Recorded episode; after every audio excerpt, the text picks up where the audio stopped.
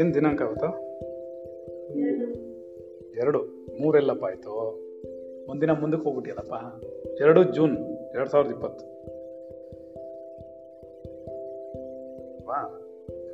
ರಾತ್ರಿ 9 ಗಂಟೆ ಪಾಠ. ವಿದಿತಾ ಕಿಲ ಶಾಸ್ತ್ರ ಸುಧಾ ಜಲದೇ ಮಹಿತೋಪನಿಷತ್ ಕಥಿತಾರ್ಥನಿದೆ ಹೃದಯೇ ಕಲಯೇ ವಿಮಲಂ ಚರಣಂ ಭವಶಂಕರ ದೇಶಿಕ ಮೇ ಶರಣಂ ಭವಶಂಕರ ದೇಶಿಕ ಮೇ ಶರಣಂ ಭವಶಂಕರ ದೇಶಿಕ ಮೇ ಶರಣಂ. ಎಲ್ಲವೂ ಪ್ರಾರಬ್ಧದಂತೆ ನಡೆಯುತ್ತದೆ. ನಮ್ಮ ಪ್ರಾರಬ್ಧ ಆಧ್ಯಾತ್ಮಿಕ ಉನ್ನತಿಗಾಗಿ, ಆತ್ಮನಂದೇ ಸತ್ಯ, ಜಗತ್ತೆಲ್ಲವೂ ಮಿಥ್ಯ, ಈ ಜಗತ್ತಿನಲ್ಲಿ ಕಣ್ಣಿಗೆ ಕಾಣುವುದೆಲ್ಲವೂ ಹುಸಿ ನಾನು, ಜೀವಾತ್ಮನ ಎದುರಿಗಿರುವ ಸುಖ ದುಃಖಗಳೆಲ್ಲವೂ ನಿರಂತರವಲ್ಲ, ನಾಳೆ ಖಂಡಿತವಾಗಿಯೂ ಬದಲಾಗುತ್ತದೆ.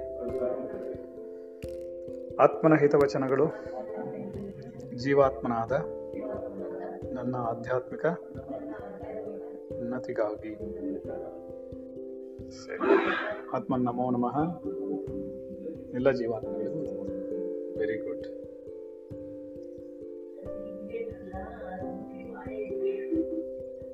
ಏನು ಮಾಯೆ?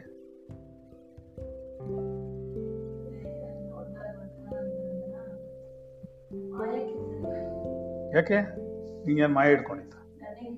ನನ್ಗೆ ಹಿಡ್ಕೊಂಡಿತ್ತ? ಇನ್ಯಾರಿಗೆ ಹಿಡ್ಕೊಳ್ತು? ಮತ್ತೆ ಮಾಯ ನಿಂಗೆ ಹಿಡ್ಕೊಳ್ತಾ ನಂಗೆ ಹಿಡ್ಕೊಳ್ತಾ? ಏನ ಅಲ್ಲ, ಏನೋ ಒಂದು ಲುಕ್ ಬಿಟ್ಕೊಂಡು ಹಿಂಗೆ ಹೋದೆ, ಅದಕ್ಕೆ ಕೇಳಿದೆ ಏನಮ್ಮ ಲುಕ್ಕು ಅಂತ. ಏನೋ ಸಾಮಾನ್ಯವಾಗಿ ಹೆಂಗಸ್ರ ಮೇಲೆ ಗಂಡಸ್ರು ಲುಕ್ ಬಿಟ್ಟಾಗಲ್ಲ ಹೆಂಗಸ್ರು ಕೇಳ್ತಾರೆ, ನೀನು ನನಗೊಂದು ಲುಕ್ ಬಿಟ್ಕೊಂಡೋದೆ, ಅದಕ್ಕೆ ಹೆಂಗಸ್ರು ನನ್ನ ಮೇಲೆ ಬಿಡ್ತಾ ಇದಾರಲ್ಲ ಅಂತ ನಾನು ಗಂಡಸ್ರು ಕೇಳಿದೆ ಅಷ್ಟೆ, ಬೇರೇನಿಲ್ಲ. ಬಿಟ್ಟಿಲ್ಲ ಅಂದ್ರೆ ನಾನು ಬದುಕೊಂಡೆ ಅಷ್ಟೇ, ಬೇರೆ ಏನಿಲ್ಲ. ಸರಿನಾ? ಓಕೆ. ಸೊ ನಾವೇನು ಮಾಡ್ತಾ ಇದ್ವಿ? ಪಾಠ 9 ಗಂಟೆ ಇದ್ದಿದ್ದು ರಾತ್ರಿ. ಏನು ಪಾಠ ಮಾಡ್ತಿದ್ವಿ? ದ್ವೈತ, ವಿಶಿಷ್ಟ ದ್ವೈತ, ಅದ್ವೈತ.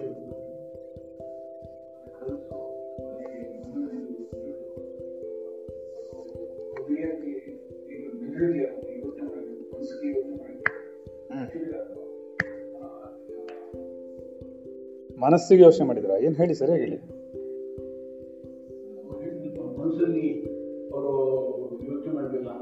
ಮನಸ್ಸು ಮತ್ತೆ ಈಗೋ ಬುದ್ಧಿಗೋ ಬ್ರೈನ್ಗೆ ಮಾಡಿದ್ರು.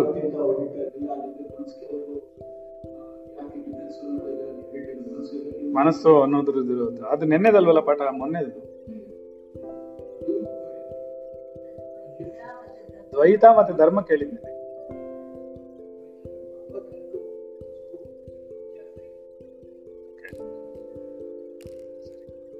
ಹಾ, ರೈಟ್. ಕನಸಿಂದ ಹೇಳ್ತಾ ಇರೋದು ಅದೇ ಮೊನ್ನೆ ಹೇಳಿದ್ದು. ನೀವು ಒಂದಿನ ಇಂದಲೇ ಮುಂದಕ್ಕೆ ಹೋಗ್ಬಿಡ್ತೀರಾ, ಇಲ್ಲ ಒಂದಿನ ಹಿಂದಕ್ಕೆ ಬಂದ್ಬಿಡ್ತೀರಾ. 1ನೇ ತಾರೀಕು ಪಾಠ ಕೇಳಿದ್ರೆ ಹೇಳ್ತೀರಾ, 3ನೇ ತಾರೀಕು ಡೇಟ್ ಹೇಳ್ಬಿಡ್ತೀರಾ. ಅದೇನೇ ಕರೆಕ್ಟಾ? ಡೇಟ್ ಎಷ್ಟು ಒಂದಿದ್ದಕ್ಕೆ ನಾಳೆದು ಹೇಳಿದ್ರಿ, ಪಾಠ ಯಾವ್ದು ನೆನ್ನೆದು ಅಂದ್ರೆ ಮೊನ್ನೆದು ಹೇಳ್ತಿದ್ದೀರಾ. ಅಂದ್ರೆ ಒಂದಿನ ಹಿಂದಕ್ಕೆ ಹೋಗ್ಬಿಡ್ತೀರಾ, ಇಲ್ಲ ಮುಂದಕ್ಕೆ ಹೋಗ್ಬಿಡ್ತೀರಾ.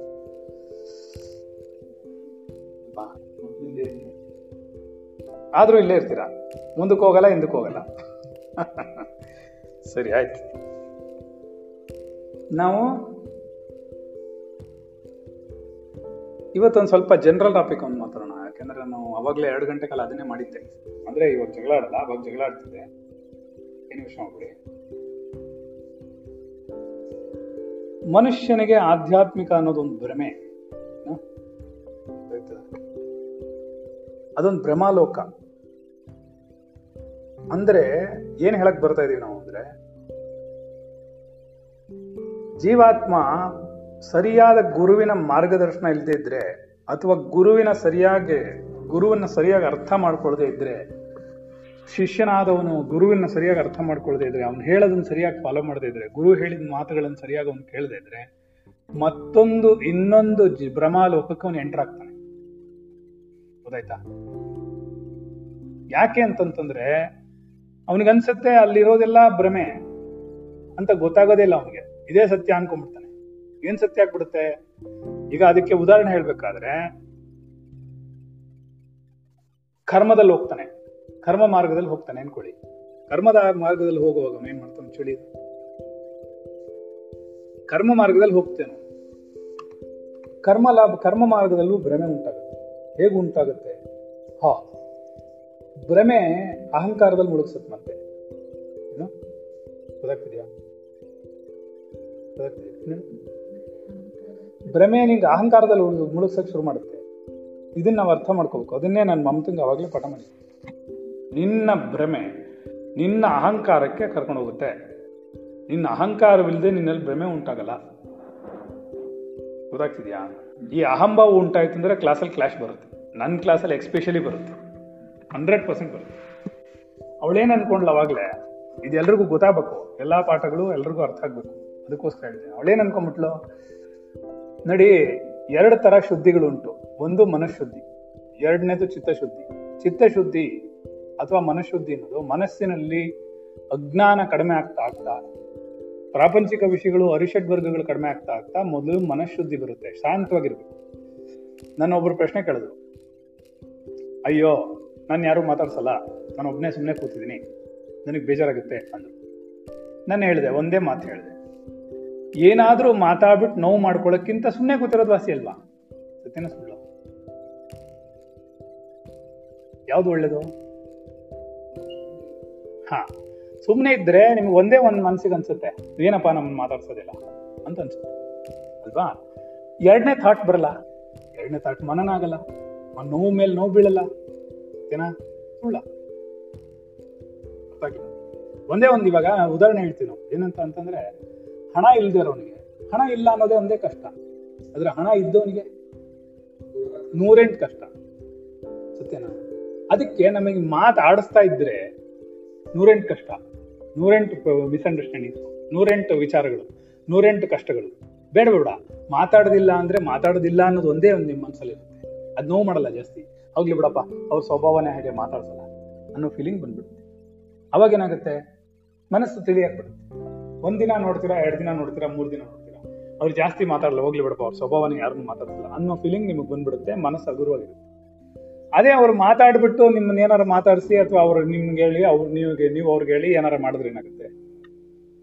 ಎಷ್ಟು ಗೊಂದಲಗಳು ಉಂಟಾಗುತ್ತೆ, ಎಷ್ಟು ನೋವುಗಳು ಉಂಟಾಗುತ್ತೆ, ಎಷ್ಟು ಕಷ್ಟಗಳು ಉಂಟಾಗುತ್ತೆ ಮನಸ್ಸಿಗೆ. ಎಲ್ಲರೂ ತಪ್ಪು ತಿಳ್ಕೋತೀವಲ್ವ? ಅದಕ್ಕಿಂತ ಮಾತಾಡದೇ ಇರೋದೇ ಒಳ್ಳೇದಪ್ಪ. ಯಾರಾದ್ರೂ ನಮ್ಮನ್ನು ಮಾತಾಡ್ಸಲ್ಲ ಅಂದ್ರೆ ನಾವು ಸಂತೋಷವಾಗಿರ್ಬೇಕು. ಏನೋ ದುಃಖ ಪಡಬಾರ್ದು ಅದಕ್ಕೆ, ರೈಟ್? ದುಃಖ ಪಟ್ರೆ ಏನಾಗತ್ತೆ? ಹಾಗೆ ಅನ್ಕೋಬಾರ್ದು ನಾವು ಒಬ್ಬರೇ ಇದೀವಿ, ನಮ್ ಯಾರು ಮಾತಾಡ್ಸ್ತಾ ಇಲ್ಲ, ಹಾಗೆಲ್ಲ ಇಲ್ಲಪ್ಪ, ನಾನು ಯಾರು ಮಾತಾಡ್ಸ್ಬಿಡಿ, ನಾನು 15 ದಿವಸ, 18 ದಿವಸ, 20 ದಿವಸ ಯಾರನ್ನು ಮಾತಾಡ್ಸಿನೇ ಒಬ್ಬನೇ ಕೂತಿರೋನು ಒಂಟಿ. ನೀವೆಲ್ಲ ಅನ್ಕೋತೀವಿ ಹೇಗೆ ಕಾಯಿಲೆ ಬಂದಿದೆ ಅವ್ರಿಗೆ, ಒಂದು ರೂಮಲ್ಲಿ ಕೂತ್ಕೊಂಡ್ರು ಅಂದ್ರೆ 18 ದಿವಸ ಆಚೆ ಬರಲ್ಲ. ಆದ್ರೆ ಸುಮ್ಮನೆ ಬರ್ತಾರೆ, ಉಚ್ಚಾಗಿಕೊಂಡು ಹೋಗ್ತಾರೆ, ಇಲ್ಲೇನೋ ಎಳ್ನೀರು ತಂದು ಇಟ್ಟಿದ್ರೆ ಅದನ್ನ ಕುಡ್ಕೊಂಡು ಮಲ್ಕೊಂಡ್ಬಿಡ್ತಾರೆ, ತಿರುಗಿ ವಾಪಸ್ ಜನ ಮಾಡ್ತಾರೆ. ಹಾಗಲ್ಲ, ನೀವು ಯಾರೂ ನಮ್ಮನ್ನು ಮಾತಾಡ್ಸ್ತಿದ್ರೆ ಪ್ರಪಂಚದಲ್ಲಿ ಅರ್ಧ ಗೊಂದಲಗಳು ಕಡಿಮೆ ಆಗುತ್ತೆ ನಮಗೆ, ಎಷ್ಟು ಅರ್ಧ ಕಷ್ಟ ಕಡಿಮೆ ಆಗುತ್ತೆ. ಗೊತ್ತಾಯ್ತಾ?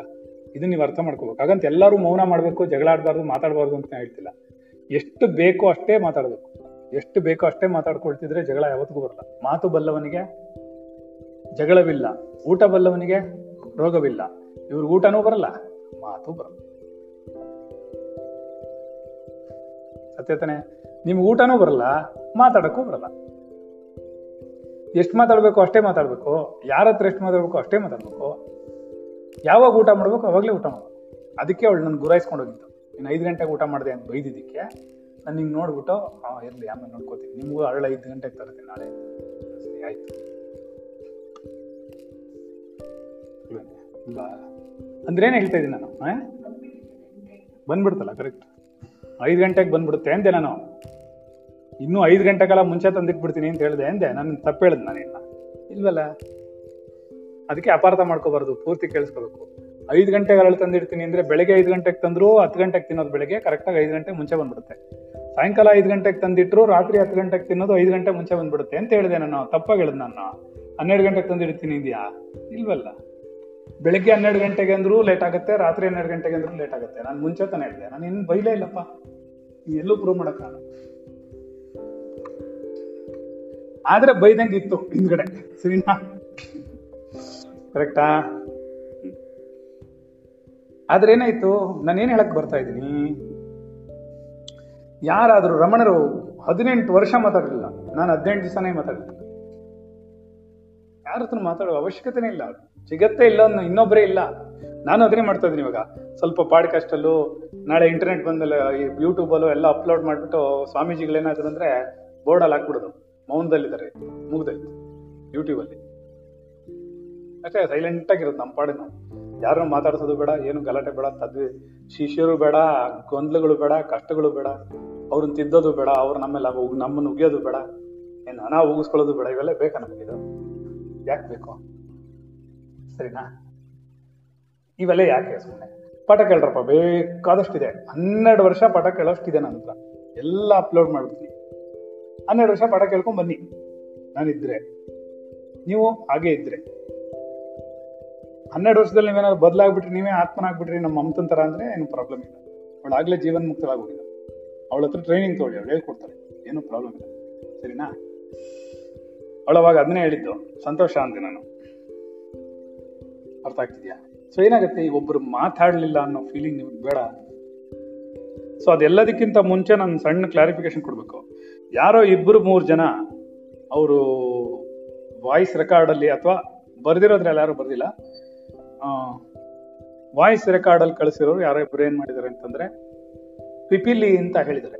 ಅದು ಪಿಪಿಲಿ ಅಲ್ಲ, ಪಿಪಿಲಿಕಾ, ಏನೋ ಪಿಪಿಲಿಕಾ ಅನ್ನೋದು ಇರುವೆ ಅದು, ಏನೋ ಶುಕ ಮಾರ್ಗ ಪಿಪಿಲಿಕಾ ಮಾರ್ಗ ಹೇಳಿದ್ವಲ್ಲ ನಿನ್ನೆ. ಏನಾಯ್ತು, ಅವರು ಹೇಳಬೇಕು ಪಾಪ, ಅವ್ರಿಗೆ ಗೊತ್ತಿಲ್ಲ, ಅವ್ರು ತಪ್ಪು ಬೇಕು ಅಂತ ಹೇಳಿಲ್ಲ, ಅವ್ರಿಗೆ ಗೊತ್ತಿಲ್ಲದಾರ ಹೇಳ್ತಾ ಇದ್ದೀನಿ, ಯಾರು ತಪ್ಪು ಮಾಡ್ಕೊಂಡಿದ್ದೀರೋ ಸರಿ ಮಾಡ್ಕೊಳ್ಳಿ. ಪಿಪಿಲಿಕಾ ಏನೋ ಪಿಪಿಲಿಕಾ ಅಂದರೆ ಇರುವೆ, ಶುಕ ಅಂದರೆ ಗಿಳಿ, ಏನಾ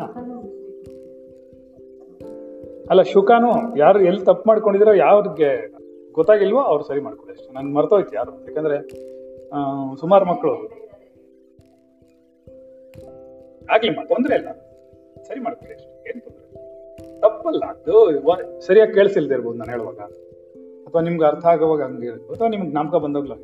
4 ದಿನ ಆಗ್ಬೇಕು, ನಾನು 4 ಸರ್ತಿ ಅದನ್ನ ಕೇಳಿಸ್ಕೊಂಡಾಗ ಮಾತ್ರನೇ ಅದು ಸರಿ ಬರ್ತದೆ. ಟೈಪಿಂಗ್ ಎರರ್ ಆಗಿದ್ರೆ ಗೊತ್ತಾಗತ್ತೆ ನನಗೆ, ಅದಕ್ಕೆ ನಾನೇನು ಕೇಳಕ್ಕೆ ಹೋಗಲ್ಲ, ವಾಯ್ಸಲ್ಲಿ ಗೊತ್ತಾಗುತ್ತೆ. ಇನ್ನೊಂದು, ನಿಮಗೆಲ್ಲರಿಗೂ ವಾಯ್ಸ್ ಮೆಸೇಜ್ ಮಾಡಕ್ಕೆ ಬರ್ತಾ ಇಲ್ಲ. ಪಾಪಣಿ ಆಗಲಿ, ಇವರು ಮಮತಾ ಆಗಲಿ, ಇವರೆಲ್ಲ ಏನು ಮಾಡ್ತಾರೆ, ಕಟ್ ಮಾಡ್ತಾರೆ. ಹಂಗಲ್ಲ, ವಾಟ್ಸಪ್ಪಲ್ಲಿ ನೀವು ಆ ವಾಯ್ಸ್ ಮೆಸೇಜ್ ಇದೆಯಲ್ಲ, ಅದು ಮೈಕ್ ಇದೆಯಲ್ಲ, ಹಾಂ, ಹೋಲ್ಡ್ ಮಾಡ್ಕೊಳ್ಳೋ ಅವಶ್ಯಕತೆ ಇಲ್ಲ. ಮೇಲಕ್ಕೆ ಹಿಂಗೆ ಅಂದರೆ, ಮೇಲಕ್ಕೆ ಹೀಗೆ ಇದು ಮಾಡಿದ್ರೆ ಹೋಲ್ಡಲ್ಲಿ ಕೂತ್ಕೊಂಡ್ಬಿಡುತ್ತದೆ. ನೀವು ಎಷ್ಟೊತ್ತು ಬೇಕೋ ಅಷ್ಟೊತ್ತು ಮಾಡ್ಬೋದು, ಆಮೇಲೆ ಕ್ಲೋಸ್ ಮಾಡ್ಕೊಳುತ್ತೆ. ನೀವು ಕ್ಲೋಸ್ ಮಾಡಿದ್ರೆ ಕ್ಲೋಸ್ ಆಗುತ್ತೆ. ಗೊತ್ತಾಗ್ತಿದ್ಯಾ? ವಾಟ್ಸಪ್ ಓಪನ್ ಮಾಡಿ, ನೀವು ಕಳಿಸ್ಬೇಕಾಗಿರೋದಕ್ಕೆ ಈ ಮೈಕ್ ಇದೆಯಲ್ಲ, ಈ ಮೈಕನ್ನು ಹೀಗೆ ಇಟ್ಕೊಂಡು ಮೇಲೆ ಹಿಂಗೆ ಇದು ಮಾಡಿದ್ರೆ ಲಾಕ್ ಆಗುತ್ತೆ. ಈಗ ನೋಡು, ಹಿಂಗೆ ಓಡ್ತಾನೆ ಇದೆ ಅದೀಗ, ಇಲ್ಲಿ ನೋಡಿ ಓಡ್ತಾ ಇದೆ, 6 ಸೆಕೆಂಡ್ 7 ಸೆಕೆಂಡ್ ಓಡ್ತಾನೆ ಇದೆ. ನೀವು ಎಷ್ಟೊತ್ತು ಬೇಕೋ ಮಾತಾಡ್ಬಿಡಿ, ಇಲ್ಲಿ ಕ್ಯಾನ್ಸಲ್ ಅಂತಿದೆ ಅಥವಾ ಕಳಿಸು ಅಂತಿದೆ. ಕ್ಯಾನ್ಸಲ್ ಮಾಡ್ಬೇಕಾದ್ರೆ ಕ್ಯಾನ್ಸಲ್ ಮಾಡುತ್ತೆ, ಕಳಿಸು ಅಂದರೆ ಕಳಿಸ್ಬಿಡುತ್ತೆ. ಇಲ್ಲಿ ಮಾರ್ಕ್ ಬರುತ್ತೆ, ರೈಟ್ ಆರೋ ಮಾರ್ಕ್ ನೀವು ಟಚ್ ಮಾಡಿದ್ರೆ ಅಪ್ಲೋಡ್ ಆಗುತ್ತೆ, ಇಲ್ವಾ ಕ್ಯಾನ್ಸಲ್ ಅಂದರೆ ಕ್ಯಾನ್ಸಲ್ ಮಾಡ್ಬಿಡುತ್ತೆ. ನೋಡಿ, ಕ್ಯಾನ್ಸಲ್ ಮಾಡ್ಬಿಡ್ತೀವಿ ಅಷ್ಟೇ. ಈಗ ನೋಡಿ, ಹಿಂಗೆ ಇಟ್ಕೊಂಡು ಮೇಲಕ್ಕೆ ಹಿಂಗೆ ಇದು ಮಾಡ್ಬೇಕಷ್ಟೆ, ಮೇಲಕ್ಕೆ ಹಿಂಗೆ ತಳ್ಬೇಕು, ತಳ್ಬಿಟ್ರೆ ಲಾಕ್ ಆಗಿಬಿಡುತ್ತೆ, ತೋರಿಸುತ್ತದು ಎಷ್ಟೊತ್ತಾದರೂ ಸರಿ. ಅದು 16 MB ಕಳಿಸುತ್ತೆ ಅನ್ಸುತ್ತೆ, ಮೇ ಬಿ, ನಂಗೆ ಗೊತ್ತಿಲ್ಲ, ಬಟ್ ನೀನು ಹೋಗ್ತಾ ಇರೋ ಆಮೇಲೆ ಅದೇ ಹೇಳುತ್ತೆ ಕ್ಲೋಸ್ ಮಾಡಬೇಕು ಅಷ್ಟೇ. ನೋಡಿಲಿ, ಹಿಂಗೆ ಕ್ಯಾನ್ಸಲ್ ಅಂದ್ಬಿಟ್ರೆ ಕ್ಯಾನ್ಸಲ್ ಆಗಿಬಿಡುತ್ತೆ, ಅಥವಾ ಅದ್ರ ಪಕ್ಕದಲ್ಲಿರೋ ಬಟನ್ ಪ್ರೆಸ್ ಮಾಡಿದ್ರೆ ಆಟೋಮೆಟಿಕ್ಕಾಗಿ ಅಪ್ಲೋಡ್ ಆಗುತ್ತೆ. ಇದನ್ನೇನು ಕೈಲಿ ಬಟ್ಲು ಹಿಂಗೆ ಇಟ್ಕೊಂಡು ಕೂತಿರ್ಬೇಕು ಅಂತಿಲ್ಲ, ಸ್ಲೈಡ್ ಮಾಡಿಬಿಟ್ರೆ ಆಯ್ತು. ನೋಡು, ಇಲ್ಲೇ ತೋರಿಸುತ್ತೆ ಬಾಯ್ಲಿ, ಇಲ್ಲಿ ನೋಡಿ ಅನ್ಲಾಕ್ ಅನ್ನತ್ತೆ, ಲಾಕ್ ಅನ್ನತ್ತೆ, ಇಲ್ಲಿ ನೋಡಿ ಸ್ಲೈಡ್ ಟು ಕ್ಯಾನ್ಸಲ್ ಅನ್ನತ್ತೆ, ಸ್ಲೈಡ್ ಟು ಲಾಕ್ ಅನ್ನತ್ತೆ. ನೋಡಿ, ಹಿಂಗೆ ಮಾಡಿದ್ರೆ ಲಾಕ್ ಆಗುತ್ತೆ. ನಾನು 1 ಅವರ್ ಪಾಠ ಮಾಡ್ತಿದ್ರು ಅದು ಹಾಗೆ ರೆಕಾರ್ಡ್ ಆಗ್ತಿರುತ್ತೆ. ಗೊತ್ತಾಗ್ತಿದ್ಯಾ? ಸೊ ಎಲ್ಲ ಟೆಕ್ನಾಲಜಿಗೂ ನಾನು ಒಂದು ಪಾಠ ಮಾಡಬೇಕೀಗ, ಸೈನ್ಸಿಗೆ ಪಾಠ ಮಾಡಬೇಕು, ಅಲ್ಲೇ ಟೆಕ್ನಾಲಜಿಗೆ ಪಾಠ ಮಾಡಬೇಕು, ಇವರು 20 ಸರಿ ಎರಡೆರಡು ಸೆಕೆಂಡ್ ಕಡಿಸ್ತಾರೆ, ಹಿಂಗೆ ಇಟ್ಕೊಂಡಿರ್ತಾರೆ, ಆಮೇಲೆ ಬೆಳೆ ಬಿಟ್ಬಿಟ್ರೆ ಹೊಟ್ಟೋಗುತ್ತೆ. ಹಂಗಲ್ಲ, ಮೇಲಕ್ಕೆ ಹಿಂಗೆ ಅಂದ್ರೆ ಲಾಕ್ ಆಗುತ್ತೆ, ನೀ ಎಷ್ಟೊತ್ತು ಬೇಕಾದ್ರೆ ಮಾಡ್ಬೋದು. ಅಲ್ಲ, ಎಲ್ಲರೂ ಯಾರಿಗೂ ಗೊತ್ತಿಲ್ಲ ಯಾವುದು. ನನ್ನ ಕ್ಲಾಸಲ್ಲಿ ಹೇಳ್ಕೊಟ್ಟಿದ್ದು ಇವತ್ತಿನವರೆಗೂ ಯಾರಿಗೂ ಗೊತ್ತಿತ್ತು? ಹೇಳ್ಕೊಟ್ಟಿಲ್ಲ, ಗೊತ್ತಿಲ್ಲ. ನಾವು ಗೊತ್ತಿಲ್ದಿರ ಹೇಳ್ಕೊಡುದು, ಗೊತ್ತಿರೋದು ಹೇಳ್ಕೊಡೋದು. ಏ ನಮಗೆ ಗೊತ್ತನ್ನೇ ಗೊತ್ಕೊಳ್ರಿ ಇರ್ತೀರ, ನಿಮ್ಗೆ ಹೇಳ್ಕೊಟ್ರೆ ಏನಾಯ್ತು? ಏನೋ ಹೇಳಕ್ ಬಂದಿನಿ, ಅರ್ಥ ಆಯ್ತಾ? Very good. ಅರ್ಥ ಆಗ್ತಿದ್ಯಾ ನಾ ಹೇಳಿದ್ದು? ಓಕೆ, ಚಲೋ. ಅದನ್ನ ಇಟ್ಕೊಂಡು ಎಷ್ಟೊತ್ತು ಬೇಕಾದ್ರೆ ಹೇಳ್ಬೋದು ನೀವು, ಕನ್ಫ್ಯೂಷನ್ ಬೇಡ. ನೀವು ಆರಾಮಾಗಿ ಎಷ್ಟೊತ್ತು ಬೇಕಾದ್ರೆ ಹೇಳ್ಬೋದು, 10 ನಿಮಿಷನೋ 20 ನಿಮಿಷನೋ ಡೈನಾಗಿ ಹೇಳ್ಕೊಂಡು ಹೋಗಿ. ಅದಲ್ಲ, ಅದು ರೆಕಾರ್ಡ್ ಮಾಡ್ಕೊಳ್ತಾ ಹೋಗುತ್ತೆ. ಆಮೇಲೆ ನೀವು ಸೆಂಡ್ ಮಾಡಬೇಕು. ಕ್ಯಾನ್ಸಲ್ ಮಾಡಿಬಿಟ್ರೆ ಕ್ಲೋಸ್ ಮಾಡಿಬಿಡುತ್ತೆ, ನೀವು ಅಷ್ಟೊತ್ತು ಹೇಳಿದ್ದು ಡಿಲೀಟ್ ಮಾಡಿಬಿಡುತ್ತೆ. ಕ್ಯಾನ್ಸಲ್ ಮಾಡಬಾರ್ದು, ಸೆಂಡ್ ಮಾಡಿಬಿಟ್ರೆ ಯಾವುದಕ್ಕೆ ಬೇಕೋ ಅದಕ್ಕೆ ಅದರಲ್ಲೇ ಇಟ್ಕೊಂಡು ಮಾಡ್ಬೇಕು. ನೀವು ನನಗೆ ಕಳ್ಸೋದ್ರಲ್ಲಿ ಇಟ್ಕೊಂಡು ಮಾಡಬೇಕು. ಸಮುದ್ರದಲ್ಲಿ ಉಪ್ಪು ಹಾಕೋದಂಗಾಗುತ್ತೆ, ಇಲ್ಲ ಇನ್ನೊಂದ್ಸರಿ ಹೇಳ್ಬೇಕಾಗುತ್ತೆ, ಮನನಾಗುತ್ತೆ, ಬೇರೆ ಏನಾಗುತ್ತೆ. ಓದ್ಬಿಟ್ರೆ ಆಯಿತು, ಅದೆಲ್ಲ ಬರ್ಕೊಳಕ್ಕೆ ಎಷ್ಟೋ ಸಮಯ ಆಗುತ್ತೆ. ನಲ್ಲಿ ಅದನ್ನೇ ಮಾಡಿರೋದು, ಎಲ್ಲ ಬರ್ಕೊಂಬಿಟ್ಟು ಫೋಟೋ ತೆಗೆದು ಅಪ್ಲೋಡ್ ಮಾಡ್ಬಿಟ್ಟು ಅದು ಇದೆ. ನೀವು ಹೆಂಗಿದೆ ಅನುಕೂಲ ಮಾಡಿ ಅಷ್ಟೇ. ಮತ್ತೆ ಕೆಲವು ಸರ್ತಿ ನಾನು ಯಾವುದು ಅಂತ ಕೇಳಲ್ಲ, ನಿಮ್ಮ ಪರ್ಸನಲ್ ವಿಷಯ ಎಲ್ಲ ಅಪ್ಲೋಡ್ ಮಾಡಿಬಿಡಿ, ನಾನು ಫಾರ್ವರ್ಡ್ ಮಾಡಿಬಿಡ್ತೀನಿ ಇನ್ನೊಬ್ಬರಿಗೆ, ಗೊತ್ತಾಗಿದೆ. ಯಾಕಂದರೆ ಯಾವ ರೆಕಾರ್ಡ್ ಯಾವುದು ಏನು ಗೊತ್ತಾಗಲ್ಲ ನನಗೆ.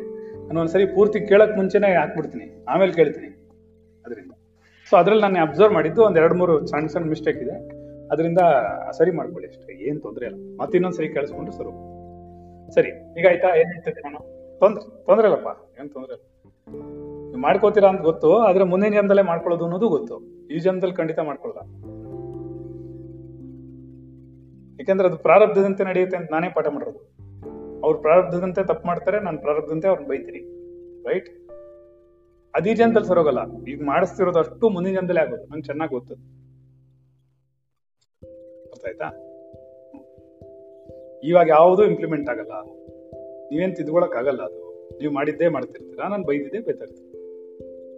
ಇದು ಇಬ್ಬರಿಗೂ ಪ್ರಾರಬ್ಧ ಇದೆ, ಯಾರು ಏನು ಮಾಡೋಕ್ಕಾಗಲ್ಲ. ಸೊ ಏನು ಮಾಡಿ, ಇದನ್ನ ಅರ್ಥ ಮಾಡ್ಕೊಂಡ್ರಿ. ಪಿಪಿಲಿಕಾ ಸರೋಯ್ತು, ಆಮೇಲೆ ಏನು ಹೇಳಿದೆ? ಶುಕಾನೋ ಸರೋಯ್ತು ಆಮೇಲೆ. ಸೊ ಭ್ರಮೆ ಉಂಟು ಮಾಡುತ್ತೆ. ನಾವು ಪ್ರಾರಂಭ ಮಾಡಿದ್ದಲ್ಲಿ ಕರ್ಮದಿಂದ, ಕರ್ಮ ಮಾರ್ಗದಲ್ಲಿ ನೀವು ಮಾಡ್ತಾ ಮಾಡ್ತಾ ನಿಮಗೆ ಎಲ್ಲಿ ನನಗೆ ಅನ್ನಿಸ್ತಿದೆ, ನನಗೆ ಅರ್ಥ ಆಗ್ತಾ ಇದೆ, ನನಗೆ ಕ್ಲೆನ್ಸ್ ಆಗ್ತಿದೆ ಅನ್ನೋ ಜಾಗದಲ್ಲಿ ಹಿಂದ್ಗಡೆ ಏನಿದೆ? ಮತ್ತೆ ನನಗೆ ಅನ್ನೋದಿದೆಯಲ್ಲ, ನಾನು ಅನ್ನೋದಿಲ್ಲದೆ ನನಗೆ ಎಲ್ಲಿ ಬರುತ್ತೆ? ಸೊ ನಿಮ್ಗೆ ಎಲ್ಲಾ ಕಡೆ ಯಾರೊಬ್ಬ ಹಂಗೆಲ್ಲ ಕ್ಲೆನ್ಸ್ ಆದ್ರೆ ನಮ್ಗೆ ಗೊತ್ತಾಗುತ್ತೆ, ಹಾಗಾಗಿ ಮನಃಶುದ್ಧಿ ಶುರುವಾಗುತ್ತೆ, ಮನಸ್ಸು ಶಾಂತವಾಗುತ್ತೆ, ರೈಟ್? ಮನಃಶುದ್ಧಿ ನಿಮಗೆ ಮನಸ್ಸಿನ ತಾತ್ಕಾಲಿಕ ಶಾಂತತೆಯನ್ನು ಕೊಡುತ್ತೆ. ಮನಸ್ಸು ಏನು ಆಗದೆ ಇದ್ರೆ, ಏನು ಯೋಚನೆ ಮಾಡದೆ ಇದ್ರೆ, ರೈಟ್? ಈಗ ನಮಗೊಂದು ಚಿಂತನೆ ಇರುತ್ತೆ, ನಮ್ಗೆ ತಪ್ಪು ಅಭಿಪ್ರಾಯಗಳಿರುತ್ತೆ. ನಾವೇನ್ ಮಾಡ್ತೀವಿ ಅಂತಂದ್ರೆ, ನಿಮಗೆ ಶಾಂತವಾಗಿ ಕೂತ್ಕೊಂಡ್ರೆ ಭಯ ಆಗ್ಬಿಡುತ್ತೆ. ಇವಳು ದಿನ ಮಾತಾಡ್ತಾ ಇತ್ತು, ಇವಳು ಇವತ್ತು ಮಾತಾಡೋದು ನಿಲ್ಸ್ಬಿಟ್ಲು, ಏನಾಗುತ್ತೆ ನಮಗೆ? ಈ ದಿನಪ್ಪ ಇವಳು ಮಾತಾಡೋದೇ ನಿಲ್ಸ್ಬಿಟ್ಲು, ನಿನ್ನ ಮೌನ ಅರ್ಥ ಮಾಡ್ಕೊಳಕ್ಕಾಗಲ್ಲ, ಹಾಗಂತ ನಿನ್ನ ಮಾತು ಅರ್ಥ ಮಾಡ್ಕೊಳಕ್ಕಾಗಲ್ಲ. ಈಗ ನಾನು ಮಾತಾಡಿದ್ರೆ ಬೈದಂಗಿರುತ್ತೆ, ನನ್ನ ಮೌನವಾದ್ರೂ ಬೇಜಾರಾಗತ್ತೆ ನಿಮಗೆ, ನೋಡ್ತೀರಾ?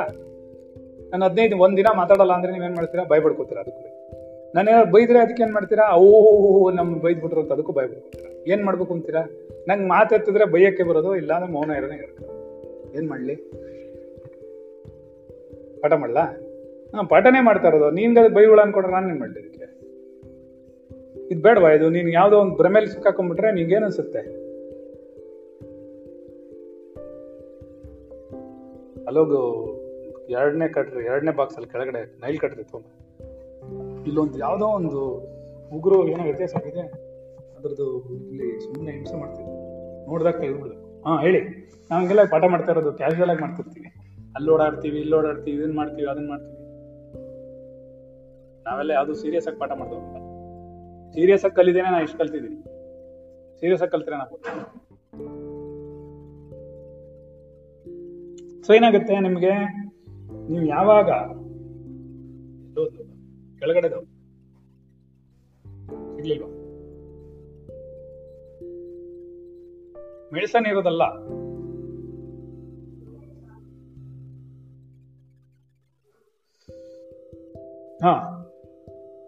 ಆದ್ದರಿಂದ ಏನಾಗುತ್ತೆ ನೋಡಿದ್ರ, ಶರೀರ ಎಷ್ಟು ಸೂಕ್ಷ್ಮ. ಒಂದ್ ಸಣ್ಣದಾಗ್ಬಿಡ್ಲಿ ಎಷ್ಟು ಪರ್ಫೆಕ್ಟ್ ಆಗಿ ಇಟ್ಕೊಳಕ್ ನೋಡೋದು. ಹೌದಾ, ಅದೆಲ್ಲ ಅರ್ಥ ಮಾಡ್ಕೋಬೇಕು ನೀವು.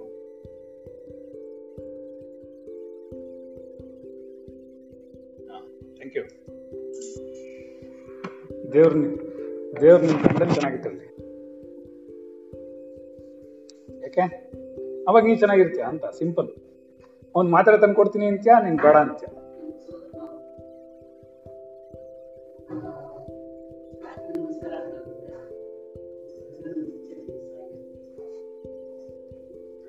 ದೀರ್ಘ ಸುಮಂಗಲಿ ಯಾರಿಗೂ ಅಂತ ಅರ್ಥ ಅದಕ್ಕೆ.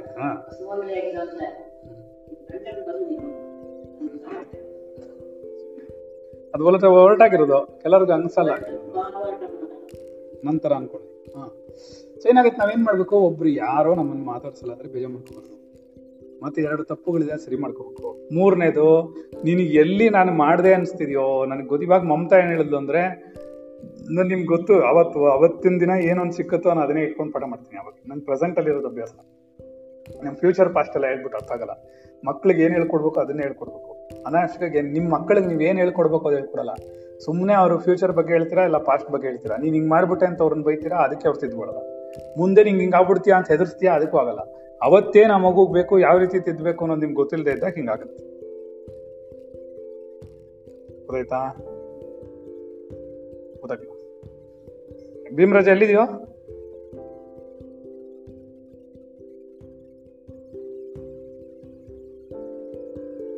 ಸರಿ, ಮಾತಾಡ್ಸೋದಿಲ್ಲಪ್ಪ, ನನ್ನ ಮೌನ ಮಾಡ್ತಾರೆ. ಓಕೆ, ಅರ್ಥಾಯ್ತಾ?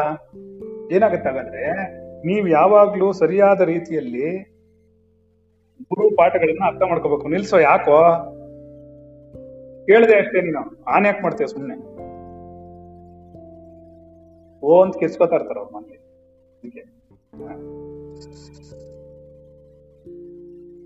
ಏನರ್ಥ ಆಯ್ತು?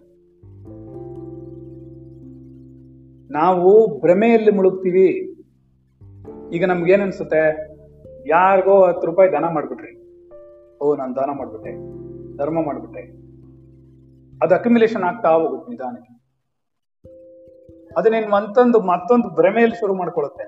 ನಾನೇನೆಲ್ಲ ಬಿಟ್ಟಿದ್ದೀನಿ ಗೊತ್ತಾ ಅಂದ್ಬಿಡುತ್ತೆ ಒಂದಿನ.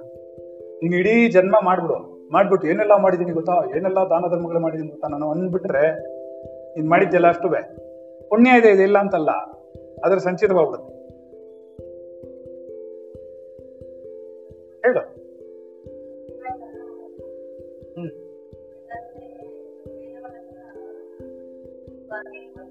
ಹೌದು ಹೌದು ಹೌದು. ಇವಾಗ ಅದೇನೇ ಹೇಳಿದೆ, ಏನಂತ ನಮ್ಮ ಸಾಯಂಕಾಲ ಏನು ಹೇಳಿದೆ, ಸಾಯಂಕಾಲನ ನಿನ್ನೇನೋ ಹೇಳ್ತಾ ಇದ್ದೆ, ಎಳ್ನೀರು ಕುಡಿಯೋವಾಗ ಏನ್ ಹೇಳಿದ್ವಿ ನಾವು, ನೋಡಪ್ಪ ತರಕಾರಿ ಹತ್ರ ಹೋಗಿ ಜಗಳ ಆಡ್ತೀವಿ, ಹೋಟ್ಲ್ ಅವನ ಹತ್ರ ಹೋಗಿ ಜಗಳ ಆಡಲ್ಲ. ಅವ್ನು ಎಷ್ಟು ಕೊಟ್ರೆ ಅಷ್ಟು ಮರ್ಯಾದೆ ಬಿಲ್ ಕೊಡ್ಬೇಕು, ಸರಿನಾ? 150 ರೂಪಾಯಿ ಊಟ, ಅದು 50 ರೂಪಾಯಿನೇ ಊಟ, ಗೊತ್ತು ನಿಮ್ಗೆ. ಅದ್ರ 150 ರೂಪಾಯಿ ಕೊಟ್ಬರ್ತೀರ.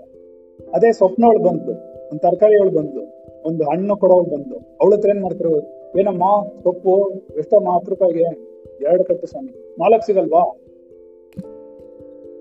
ಸರಿ, 10 ರೂಪಾಯಿಗೆ 2 ಕಟ್ಟು ಕೊಟ್ಟಾಗ್ಲೆ ಅವಳಿಗೆ 2 ರೂಪಾಯಿ ಸಿಗ್ಬೋದು. ಅದರಲ್ಲಿ ನಡ್ದು ಓಕೆ 4 ರೂಪಾಯಿ ಸಿಗುತ್ತೆ ಅಂತ ನೋಡ್ತಾರೆ.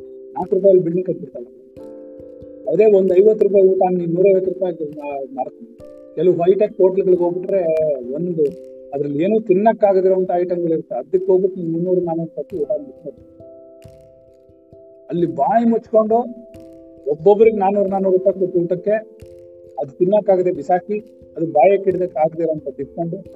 ಅದೇ ನೀವು ಯಾವ್ದಾರು ಒಂದು ಸಣ್ಣ ಹೋಟ್ಲಲ್ಲಿ ಹೋಗ್ಬಿಟ್ಟು ನೀನು ಇಷ್ಟೊಂದು ರೇಟು ಅಂತೀರ, ಅಥವಾ ಒಬ್ಬರು ತರಕಾರಿ ಇವತ್ತು ಜಗಳ ಆಡ್ತೀರ, 5 ರೂಪಾಯಿ ಜಾಸ್ತಿ ಇಟ್ಕೊಂಡು ಏನಾಯ್ತು ಇವಾಗ, ಕಳ್ಕೊಂಡ್ಬಿಟ್ವಾ? ನೀನು ಹೇಳ್ಬೋದು, ಸಾರ್ ನಿಮ್ಗೇನು ಬೇಕಾಗುತ್ತೆ ಗುರುಗಳೇ, ದಿನ 5 ರೂಪಾಯಿ ಆದ್ರೆ ಎಷ್ಟಾಯ್ತು, ತಿಂಗಳಿಗೆ 450 ರೂಪಾಯಿ ಆಯ್ತು ಅಲ್ಲ. ಅದೆಲ್ಲ ನೀನು ಯೋಚನೆ ಮಾಡ್ಬಿಟ್ಟಿದ್ರೆ ಇನ್ನೂ 20 ರೂಪಾಯಿ ಕೊಟ್ಬಿಡ್ತೀವಿ ಎಕ್ಸ್ಟ್ರಾ, ಅಲ್ವಾ? ನಾನು ಸಣ್ಣ ಉದಾಹರಣೆ ನಂದೇ ಹೇಳ್ತೀನಿ. ಏನಂತಂದ್ರೆ, ನಾನು ಕೇಶಮಂಡನ ಮಾಡಿಸ್ಕೊಬೇಕು. ಪಾಪ ನಮ್ಮ ಶಿಷ್ಯರು ಯಾರೋ ಒಬ್ರು ಒಂದ್ಸತಿ ಮಾಡ್ಕೊಟ್ರು ಬಂದು, ಯಾಕಂದ್ರೆ ಅಂಗಡಿಗಳು ತೆಗ್ದಿರಲಿಲ್ಲ. ಪಾಪ ಅವ್ರ ಹತ್ರ ಯಾವ್ದೋ ಒಂದು ಮೆಷಿನ್ ಇತ್ತು, ಕ್ಲೀನ್ ಆಗಿ ಎಲ್ಲ ಮಾಡಿದ್ರು. ಪಾಪ ನಾನು ಸ್ವಲ್ಪ ಏನು ಡ್ರೆಸ್ಸಿಂಗ್ಸ್ ಎಲ್ಲ ಇಲ್ಲ, ಬರೀ ಬೋಳ್ ತಲೆ ತಾನೆ ಎಲ್ಲ ಕ್ಲೀನ್ ಮಾಡ್ಬಿಟ್ಟು ಸರಿ ಎಲ್ಲ ತೆಕ್ಕೊಟ್ಬಿಟ್ರು. ನನ್ಗೆ ಆಯ್ತು ಪಾಪ ಹುಡುಗನ್ಗೆ, ಅವ್ನಿಗೆ ನಾನೇನು ದುಡ್ಡು ಕೊಡೋಕ್ಕಾಗತ್ತಾ, ಆಗಲ್ಲ. ನಾನು ಹೇಳಿದೆ, ನೀನ್ ದುಡ್ಡು ಏನ್ ಮಾಡ್ಬೇಕು ಅಂತ, ಯಾರಿಗಾರು ದಾನ ಮಾಡ್ಬಿಡಿ ಅಂತ. ಸರಿ ಸರಿ ಇವತ್ತು ಎರಡನೇ ಸರ್ತಿ ಲಾಕ್ಡೌನ್ ತೆಗೆದ್ಮೇಲೆ ತಿರುಗಿ ಮಾಡಿಸ್ಕೊಳಕ್ ಹೋದೆ. ಅವನು 120 ರೂಪಾಯಿ 130 ರೂಪಾಯಿ ತಗೊಳ್ತಿದ್ದ, ಇವತ್ತು 170 ರೂಪಾಯಿ ತಗೊಂಡ. 50 ರೂಪಾಯಿ ಜಾಸ್ತಿ ಕೊಡಿ ಸಾರ್ ಅಂತೆಲ್ಲ ಅದೇನೋ ಹಾಕ್ದ, ಏನೋ ಟೆಂಪ್ರರಿಯಾಗಿ ಒಂದು ಶೀಟ್ ಹಾಕ್ದ, ಏನೋ ಮಾಡ್ದ, ಅದಕ್ಕೆಲ್ಲ ಎಕ್ಸ್ಟ್ರಾ ತಗೊಂಡ. ನಾನು ಹೇಳಿದೆ, ಈ 50 ರೂಪಾಯಿ ಜಾಸ್ತಿ ಪರವಾಗಿಲ್ಲ ತಗೋ, ಬೇಡ 200 ರೂಪಾಯಿ ಇಟ್ಕೊ ಅಂತ 200 ರೂಪಾಯಿ ಕೊಡು. ಅವ್ನಿಗೆ ಇನ್ನೂ ಖುಷಿ ಆಗುತ್ತೆ, ಅಯ್ಯೋ ನೀವು ಇಷ್ಟೊಂದು ಕೊಟ್ಬಿಟ್ಟು. ಇಲ್ಲ, ಇನ್ನೂ 50 ರೂಪಾಯಿ ತಗೋ ಇಟ್ಕೊ. ಯಾಕೆ 250 ರೂಪಾಯಿ ಕೊಟ್ರಿ ಇಲ್ಲ, ಹೋದ್ ತಿಂಗಳು ಕೊಡ್ಬೇಕಾಯ್ತಲ್ಲ, ನಮ್ಗೆ ಬಂದಿಲ್ಲಲ್ಲ. ಸರಿ ತಾನೆ, ಅವ್ನಿಗೆ ಎಷ್ಟು ಕಣ್ಣಿಗೆ ಓದ್ಕೊಂಡು ಇಟ್ಕೊಂಡ ಅಂದ್ರೆ, ಪಾಪ ಅವನಿಗೆ ಇವತ್ತು ಹಣ ಬೇಕು, ಅವನಿಗೆ ಹಣ ಬೇಕು. ಯಾಕೆ, ಅವನ ಹತ್ರ ಏನು ಇಲ್ಲ ಪಾಪ, 2 ತಿಂಗಳಿಂದ ಏನೂ ಇಲ್ಲದೆ ಕಷ್ಟಪಟ್ಟಿರೋ. ಈಗ ನನಗಿದೆ ಅಂತ ಅನ್ನೋಕ್ಕಲ್ಲ, ನಮಗೆ ಅಹಂಭಾವ ಉಂಟಾಗಬಾರದು, ಅರ್ಥ ಆಯ್ತಾ? ಸರಿ ಇಟ್ಕೊಳಪ್ಪ, 1 ರೂಪಾಯಿಗೂ ಬಾರ್ಗಿನ್ ಮಾಡಬಾರ್ದು.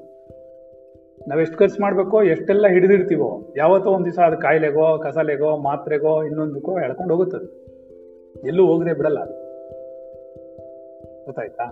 ಈಗೇನಾಗುತ್ತೆ, ನಾನು ಅದನ್ನೇ ಹೇಳ್ತಾ ಇರೋದು, ಕರ್ಮ ಮಾರ್ಗದಲ್ಲಿ ನೀವು ಮಾಡಕ್ ಪ್ರಾರಂಭ ಮಾಡಿದಾಗ ಸ್ವಲ್ಪ ಸ್ವಲ್ಪನೇ ದಾನ ಮಾಡ್ತಿರ್ತೀರಾ. ಮಾಡ್ತಾ ಮಾಡ್ತಾ ಮಾಡ್ತಾ ಮಾಡ್ತಾ ಒಂದು ಸ್ಟೇಜ್ ಬರುತ್ತೆ, ನಿಮ್ಗನ್ಸುತ್ತೆ ನಾವೇನೆಲ್ಲ ಮಾಡಿದ್ದೇವೆ ಗೊತ್ತೇನ್ರಿ ಅನ್ನೋ ಸ್ಟೇಜ್ ಬಂದ್ಬಿಡುತ್ತೆ. ಅದು ದುರಹಂಕಾರವನ್ನು ತೋರಿಸುತ್ತೆ, ಅದು ಪ್ರಯೋಜನ ಇಲ್ಲ. ಹಾಗೆ ಮಾಡಿದ ಫಲ ಬರುತ್ತೆ, ಫಲ ಬರದೇ ಇಲ್ಲಿ ಹೋಗಲ್ಲ. ಯಾಕೆಂದ್ರೆ ನಾವು ಕರ್ಮದಲ್ಲಿ ಹಾಗೆ ಹೇಳಲ್ಲ. ಕರ್ಮ ಫಲ ಏನಿರುತ್ತೆ ಅಂದ್ರೆ, ನೀವು ಪುಣ್ಯ ಮಾಡಿದ್ದು ದಾನ ಮಾಡಿದ್ದಕ್ಕೂ ಫಲ ಉಂಟು, ನಾನು ಮಾಡದೆ ಅಂದಿದ್ದಕ್ಕೂ ಫಲ ಉಂಟು. ಹೀಗೆ ಬರುತ್ತೆ, ನಿಮ್ಗೆ ಅರ್ಥ ಆಗಲ್ಲ, ಫಲ ಹೊರಟೋಗಲ್ಲ. ಈ ದಾನ ಮಾಡಿದ್ದಕ್ಕೆ ನಾನು 10 ವರ್ಷದಿಂದ ದಾನ ಮಾಡ್ತಿದ್ದೀನಿ ಅನ್ಕೊಳ್ಳಿ, 10 ವರ್ಷದ ದಾನದ ಫಲನೂ ನಂಗೆ ಬರುತ್ತೆ. ದಾನ ಮಾಡ್ಬಿಟ್ಟೇನೋ ಅಹಂಭಾವ ಉಂಟಾಯ್ತಲ್ಲ, ಅದಕ್ಕೂ ಒಂದು ಫಲ ಬರುತ್ತೆ, ಗೊತ್ತಾಯ್ತಾ? ಆವಾಗ ಅಲ್ಲ, ನೀವು ದಾನ ಮಾಡಿದ್ದಕ್ಕೆ ಬಂದಿದ್ದ ಫಲಕ್ಕಿಂತ ಹೆಚ್ಚು ಶಕ್ತಿ ಈ ನಾನು ಮಾಡದೆ ಅನ್ನೋದಕ್ಕಿರುತ್ತೆ. ಈ ನಾನು ಮಾಡದೆ ಅನ್ನೋದು ಇನ್ನೊಂದು ಜನ್ಮವನ್ನು ಕೊಡುತ್ತೆ, ನಾನು ಮಾಡಲಿಲ್ಲ ದಾನ ಮಾಡದೆ ಅನ್ನೋದು ಮಾತ್ರ ಪುಣ್ಯವನ್ನು ಕೊಡುತ್ತೆ, ಸ್ವರ್ಗವನ್ನು ಕೊಡುತ್ತೆ.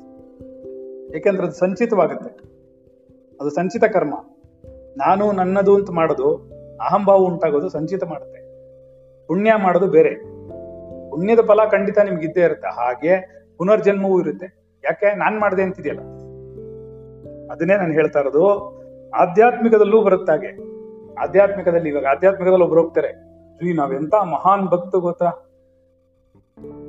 ದೇವಾ ಓ ದೇವ ಗಣಪತಿ ದೇವ ತುಮಸೆ ಪಡ್ಕರ್ ಕೋನ್ ಭಕ್ತ ಜನೋನ್ಸೆ ಅಮುಸೆ ಬಡ್ಕರ್ ಕೋನ್ ಅಂದ್ರೆ ಏನಂಗಂದ್ರೆ, ಹಾಗಂತ ಒಂದು ಸ್ವಾಮೀಜಿ ಯಾರೋ ಒಬ್ರು ಉಪನ್ಯಾಸ ಮಾಡ್ತಾರೆ, ಅದ್ರ ಹೇಳ್ತಾರೆ ಏನಂತ, ಅಯ್ಯೋ ಗಣಪತಿ ದೇವ ದೇವ ಓ ದೇವ ಗಣಪತಿ ದೇವ ನಿನಗಿಂತ ದೊಡ್ಡವ್ರು ಯಾರು, ನಿನ್ನ ಭಕ್ತ ಜನರಲ್ಲಿ ನನಗಿಂತ ದೊಡ್ಡವ್ರು ಯಾರು, ಏನೋ ಗೊತ್ತಾಯ್ತಾ?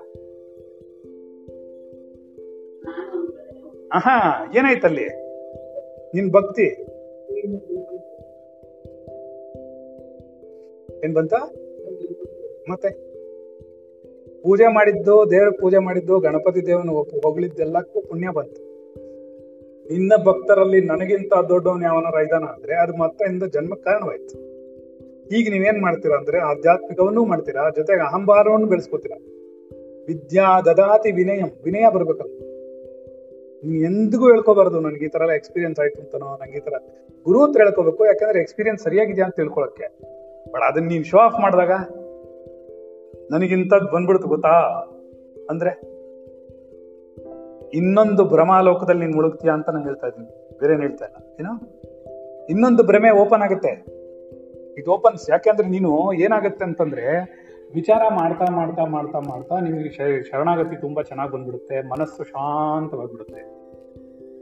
ಮನಸ್ಸು ಶಾಂತವಾದ ಮೇಲೆ ನೀನು ಎರಡೆರಡು ತರ ಭ್ರಮೆ ಉಂಟಾಗುತ್ತೆ ನಿನಗೆ. ಇವಾಗ ಅವಳಿಗೆ ಉಂಟಾಗಿದ್ದೇನು ಅಂತಂದ್ರೆ, ಅವಳೇನ್ ಮಾಡಿದ್ಲು, ಅವಳಿಗೆ ಅವ್ರ ಗಂಡನ್ಗೆ ಏನೋ ಹೇಳಿದ್ಲು, ಏನೋ ವಿಷಯ ಬಂತು. ಅವಾಗ ಇವಳೇನು ಹೇಳ್ಬಿಟ್ಲು, ಕ್ಲೀನಾಗಿ ಏ ಸುಮ್ಮನೆ ನಿಮ್ಗೆ ಅದೆಲ್ಲ ಗೊತ್ತಾಗಲ್ಲ, ಕ್ಲೆನ್ಸ್ ಆಗ್ತಿದೆ ನನಗೆ ಅಂದ್ಬಿಟ್ಟು. ಏನು ಕ್ಲೆನ್ಸ್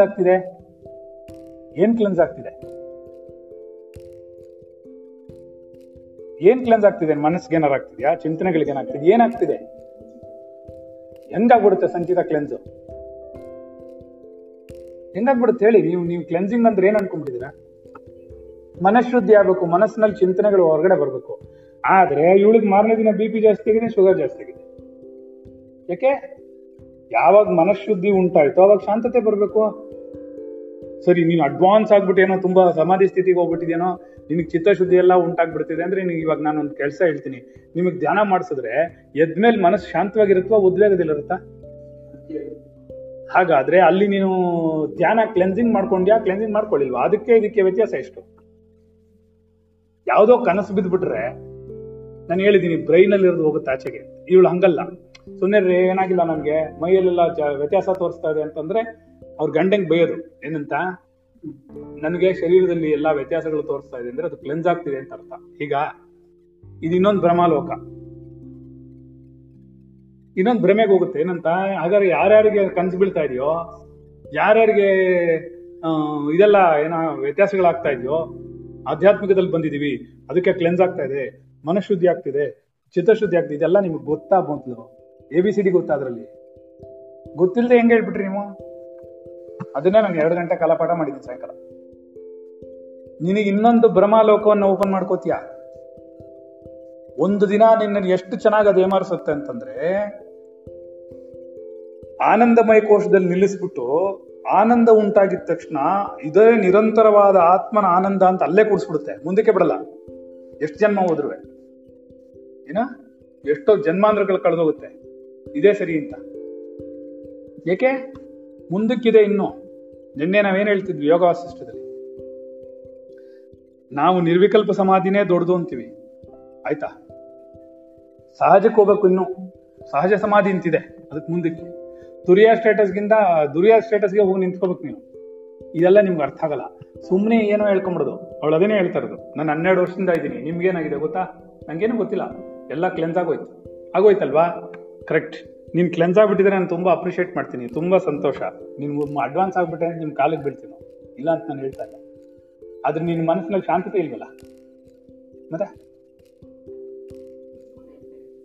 ನೀನು ಮಾಡ್ಕೊಂಡು ಏನು ಕ್ಲೆನ್ಸ್ ಮಾಡ್ಕೊಂಡು ಏನು ಕ್ಲೀನ್ ಮಾಡ್ಕೊಂಡಿ ನಾನು ಹೇಳೋ? ಏನಾಯ್ತು ಇವಾಗ? ಅದೊಂದು ಹೊಸ ಭ್ರಮೆ ಶುರುವಾಯ್ತು, ನಂಗೆ ಕ್ಲೆನ್ಸ್ ಆಗೋಯ್ತು.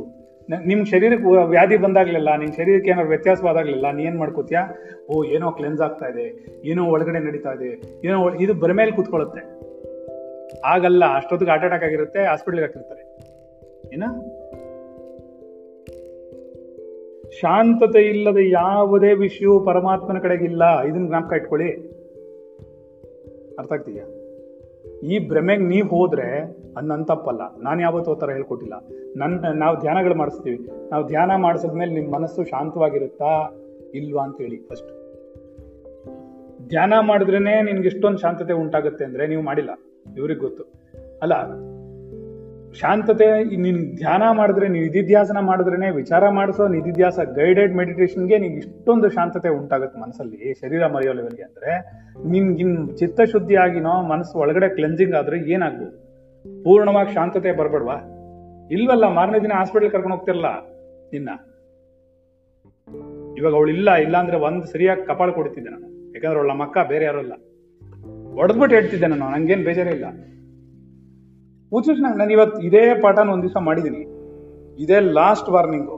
ಅವಳು ಇನ್ನೊಂದು ದಿವಸ ಆಯ್ತಾರಲ್ಲ ನಡ್ಕೊಂಡ್ಲು ಅಂದ್ರೆ ಖಂಡಿತವಾಗ್ಲು ಮುಂದಿನ ಜನದಲ್ಲೂ ಇರಲ್ಲ ಅವಳಿಗೆ. ನಾನು ಈಗಲೇ ಹೇಳ್ಬಿಡ್ತೀನಿ, ಅದು ಶಾಪವಾಗ್ಬಿಡುತ್ತೆ.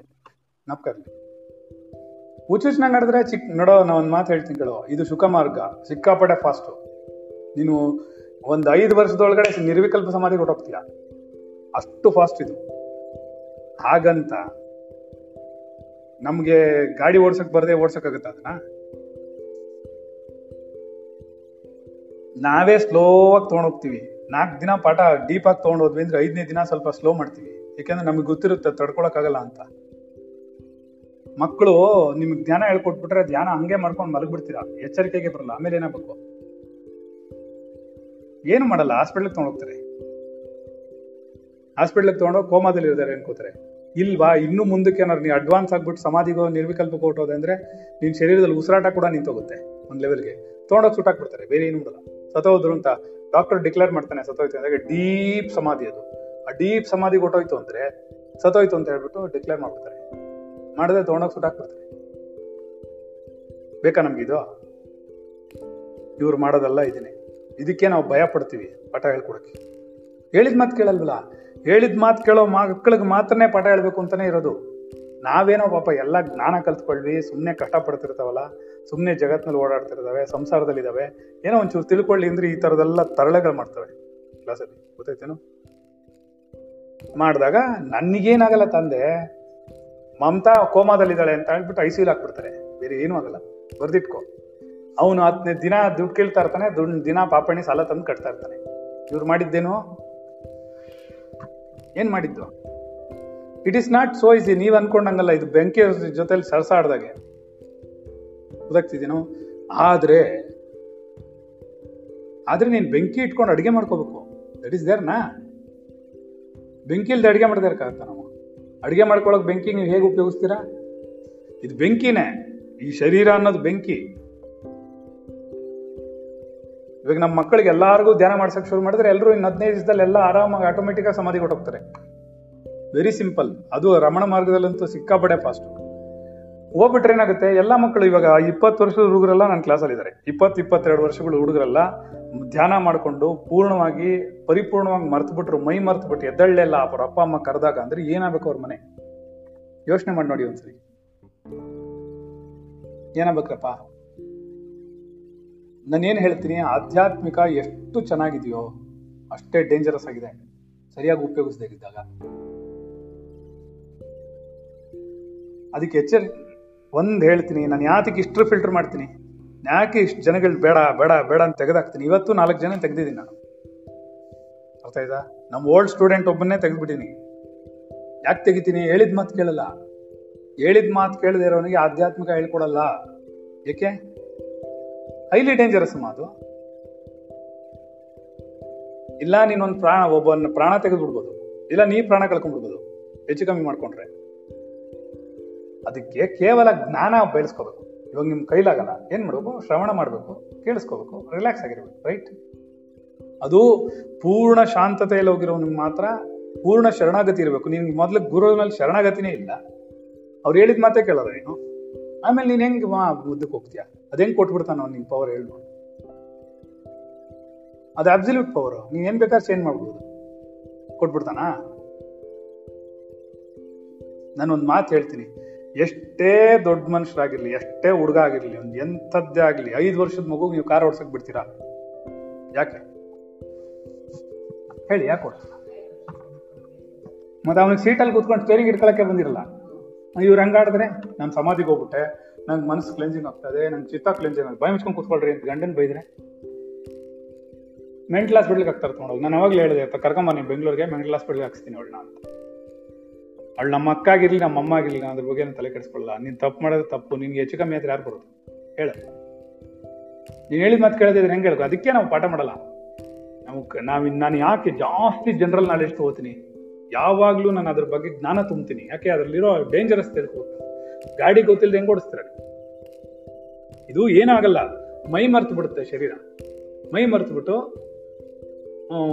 ಸಾವಿನ ಲೆವೆಲ್ಗೆ ಹೊಟ್ಟೋಗುತ್ತೆ. ಕರೆಕ್ಟು, ಹಂಗೆ ಪ್ರಾಕ್ಟೀಸ್ ಮಾಡಬೇಕು. ಇವತ್ತಲ್ಲ, ಅದಕ್ಕೆ ಜ್ಞಾನಪೂರ್ವಕವಾಗಿ ಹೋಗ್ಬೇಕಲ್ಲ,